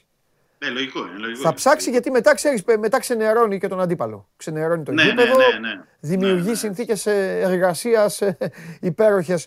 Μετά γιατί θα πει αν προηγηθεί, πρέπει να δεχτώ 2 γκολ για να πάει στην παράταση και βλέποντας τι κάνουν. Δηλαδή είναι δύσκολα τα πράγματα. Βάζει σε άγχος τον Ολυμπιακό. Αλλά το θέμα είναι ότι δεν βλέπεις. Υπάρχουν πολλές παράμετροι που πρέπει να εξετάσει και ο Μαρτίνς και οι παίκτες. Συν στατικές φάσεις που είχαμε τα προβλήματα στο πρώτο παιχνίδι, είναι πολλά που πρέπει να δούμε. Δημήτρη και στην επίθεση, πώς θα διαμορφωθεί η κατάσταση στην επίθεση. Δημήτρη μου, γι' αυτό γίνονται αυτά τα παιχνίδια. Γι' αυτό πας στην Ευρώπη. Για αυτές τις βραδίες. Ναι. Συμφωνώ. Έτσι δεν είναι, ρε Μίτσο? Αλλιώς δεν θα παίζεις στην Ευρώπη, θα παίζεις με τον Απόλλωνα κάθε εβδομάδα και τον Πανετολικό και, και τους μεγάλους. Τους άλλους στην Ελλάδα και τους άλλους παίζουν στο ελληνικό πρωτάθλημα. Και είναι και οι βραδιές αυτές και για τον προπονητή και για τους παίκτες και για το σύλλογο και για τον κόσμο. Αυτές είναι οι βραδιές. Τώρα και για να προχωρήσεις στην Ευρώπη, Παντελή, και να το πούμε και ξεκάθαρα, πρέπει να αποκλείσεις και τέτοιες ομάδες. Τι να κάνουμε τώρα, αφού είναι για να πας στο 16 ή να πας στο τελικά, πρέπει να αποκλείσεις και τέτοιες ομάδες. Εννοείται. Μένουν όλες οι καλές ομάδες σε αυτό το επίπεδο. Εννοείται. Να πω κάτι να προσθέσω για τον κόσμο, ότι υπάρχουν ακόμα εισιτήρια και σήμερα υπάρχουν και από τα εκδοτήρια από το γήπεδο Καραϊσκάκης. Οπότε ο κόσμος που θέλει να προμηθευτεί αυτά τα εισιτήρια που έχουν απομείνει μπορεί να σπεύσει είτε στο Καραϊσκάκης είτε μέσω ίντερνετ για να πάρει τα υπόλοιπα. Γιατί όπως έχουμε πει θα μπουν όλοι οι κάτοχοι εισιτηρίων διαρκείας. Και επίσης μια που ανέφερα για τα εισιτήρια να πω επίσης ότι σήμερα κυκλοφόρησαν τώρα πριν από μια ώρα τα εισιτήρια με το κυριακάτικο αγώνα με τον Όφη στο πρωτάθλημα και θα υπάρχουν και αύριο από τα εκδοτήρια, οπότε μπορεί να συνδυάσει όποιος θέλει να πάρει εισιτήριο με την Αταλάντα. Rotation, εκεί βλέπω. Γιατί αύριο θα έχει πολλά τρεξίματα, πολλή ένταση. Ό,τι έχει να δώσει κάθε παίκτης θα το δώσει αύριο.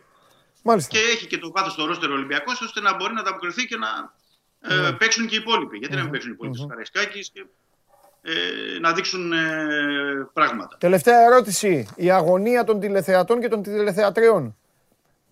Ποιοι θα είναι οι πλάγοι μπροστά? Θες να ακούσεις για το φίλο σου, Λοιπόν, μόνο Μαρτίνς και ο Παντελής Διαμαντόπουλος τον στηρίζουν. Όλοι οι άλλοι λένε τι έγινε. Έχει πάρει το αεροπλάνο να φύγει. Ναι, σωστό. Να πω, Παντελή, θα εξαρτηθεί αν θα παίξει με επιτελικό χαφ. Δηλαδή αν θα είναι 3 από πίσω από το σεντερφόρ ή αν θα είναι 30 μπροστά. Στην κορυφή σε κάθε περίπτωση θα είναι ο Τικίνιο. Και εγώ αυτό πιστεύω. Γιατί ο Τικίνιο είναι σε καλύτερη κατάσταση αυτόν τον καιρό. Αυτόν βάζει έτσι κι αλλιώς. Αυτόν προτιμά. Και αυτόν, έτσι όπως το λες, αυτόν βάζει έτσι κι αλλιώς. Ο Μασούρας θα είναι ο ένας στα πλάγια. Οπότε αν παίξει με 30 μπροστά θα είναι ο δεύτερος στα πλάγια, θα είναι ο Γκιμπού Καμαρά. Αν είναι 3 εννοώ στην επίθεση, έτσι. Αν παίξει και με επιτελικό. Γιατί να μην αφήσει έξω έναν εκ των Μπουχαλάκη ή Μαντί. Δεν μπορεί να το κάνει. Και να έχει έναν από τους δύο μαζί με τον Εμβιλά, τον Αγκιμπού Καμαρά 3 μέτρα 5 μέτρα πιο μπροστά. Και φυσικά Γκάρι Ροντρίγκες. Γιατί καλή πλάκα που λέμε, που κάνουμε, αλλά εντάξει, βάλει τον Γκάρι Ροντρίγκες με τον Μασούρα για να παίξει και η ομάδα. Έτσι, έτσι. Ναι, ναι, συμφωνώ. Αλλά δεν αποκλείω και ο Νιεκούρου να έχει τη δική του. Γιατί τον είχε χρησιμοποιήσει και στο πρώτο παιχνίδι, ήταν τακτικό καλός. Ένα 25 λεπτό, ένα ημίχρονο στο πρώτο. Ήταν ο Τίμιος. Είναι εξαιρετικός στην κάλυψη και στα τρεξίματα. Ναι. Εξαιρετικός. Αλλά, από τη μέση και μπροστά, αδερφέ μου, άστο, καλό Πάσχα. Εκεί είναι σαφώς καλύτερη. Τρομάζει, μπερδεύεται, μπουρδουκλώνεται. Έχει άγχος, μπορεί να έχει και, δεν ξέρεις, έχει το άγχος πια. Πέρασε ο καιρός και με κράζουνε και μου γράφουνε ρε βάψω μαλλιά, παίξε μπάλα. Τι να σου πω, δεν ξέρω. Το θέμα είναι ότι θα χρησιμοποιηθούν. Είτε ξεκινήσει βασικός, είτε κατά τη διάρκεια του αγώνα είναι το ζήτημα ότι θα παίξει και ο Ροντρίγκες και ο Νιεκούρ και τα υπόλοιπα. Ενδεχομένως θα χρειαστούν κι άλλοι. Δηλαδή μπορεί να χρειαστεί και ο Βρουσάη. Βαλμποενά εννοείται. Θα έχει κάποιο ρόλο αύριο σημαντικό. Είναι μεγάλο το βράδυ. Αν ο Ολυμπιακός το πάει έξυπνα, θα είναι μεγάλο το βράδυ. Όταν λέω μεγάλο, μεγάλο και χρονικά. Θα πάμε να δούμε τελευταίο δεκάλεπτο. Λοιπόν, φιλιά. Καλό μεσημέρι. Αύριο, φιλιά. Καλή συνέχεια. Γεια σου, Δημήτρη μου. Λοιπόν, φαντάζεσαι το Ολυμπιακός να περάσει με γκολ Νικούρο. Τι επειδή τον κράζουνε. Θα πάνε να βάψουν τα μαλλιά τους όλοι μετά. Άσε τώρα. Εμένα βρήκατε. Εδώ χαμός θα γίνει μετά. Λοιπόν, ο Νικόλας λέει, ρε Παντελή, όμως άμα ήταν να μην έπαιρνε τόσα λεφτά. Τι θα κάνουμε ρε Νίκο μου τώρα, τι είπε, ο ατζέντης του είσαι. Αυτός ο κάνει, του τα δώσαν τα λεφτά. Τι άμα ήταν. Τι να κάνουμε. Λοιπόν, τι άλλο, κάποιος ρώτησε κάτι, ένας γίγαντας. Κάποιος είπε, λοιπόν. Τέλος πάντων, ήθελα σε κάποιον να πω έναν άνθρωπο. Α, ναι, στο Μάνο. Ρε Μάνο, εσύ γιατί σε πιάσε η πρεμούρα με τα like και με αυτά. Έχει τελειώσει, έχει περάσει μία η ώρα. Ποια like, τελειώσατε. Δεν τους είδατε, πάμε αύριο πάλι. Λοιπόν, αυτά. Οκ, σας τα είπα όλα. Σας είπα για τα βόλεϊ, τα πόλο, τα handball, τα μπάσκετ. Καθίστε αραδιά, φτιάξτε την ημέρα σας. Έχει Super League. Έχει Premier League. Έχει Champions League. Αποτέλεσμα Πολ παρακαλώ, για να φύγω κι εγώ. Ωραία, με 48% βγήκαμε, coach. Τι 40, τι λέει εδώ. 40. Με 40%. Τι, για μία ψήφο. Λοιπόν, μάλιστα. Το πραγματικά μεγάλο παιχνίδι της ημέρας θα το δω εγώ με το και ο Γκουαρδιόλα. Ωραία, δείτε ό,τι θέλετε εσείς. Χαρείτε όπως θέλετε. Εμένα μην ενοχλείς κανένας. Γιατί μου στέλνετε στο λογαριασμό μου στο Instagram. Μην με ενοχλήσετε. Το βράδυ θα κάνω story εγώ. Ξέρετε εσείς. Εντάξει. Άντε τώρα. Άντε. Πηγαίνετε τώρα για φαγητό. Βόλτα, καφέ, οτιδήποτε, δουλειά, οι μαθητές σπίτι και όλα τα υπόλοιπα. Είμαι ο Παντελής Διαμαντόπουλος. Άλλο ένα Σώμας Gone Live έφτασε στο τέλος. Μένετε στο Σπορ 24. Βροχή τα γεγονότα. Match Center για την ενημέρωση live και την εξέλιξη όλων των παιχνιδιών. Σε όλα τα αθλήματα, ευρωπαϊκές μονομαχίες σήμερα, το ξαναλέω, Παναθηναϊκός στο βόλεϊ, Ολυμπιακός στο πόλο, Ολυμπιακός στο γυναικείο μπάσκετ και όλα τα μάτς τα οποία εσείς γουστάρετε και αγαπάτε με την κορύφωση βέβαια το Champions League για εσάς, την Premier League για μένα, 3 ματσάρες. Θα δω σήμερα Premier League, φοβερή. Φιλιά πολλά, αύριο 12, όλοι εδώ, πάω στο Χωριανόπουλο τώρα γιατί πρέπει να τον έχω ψύχρεμο. Φιλιά.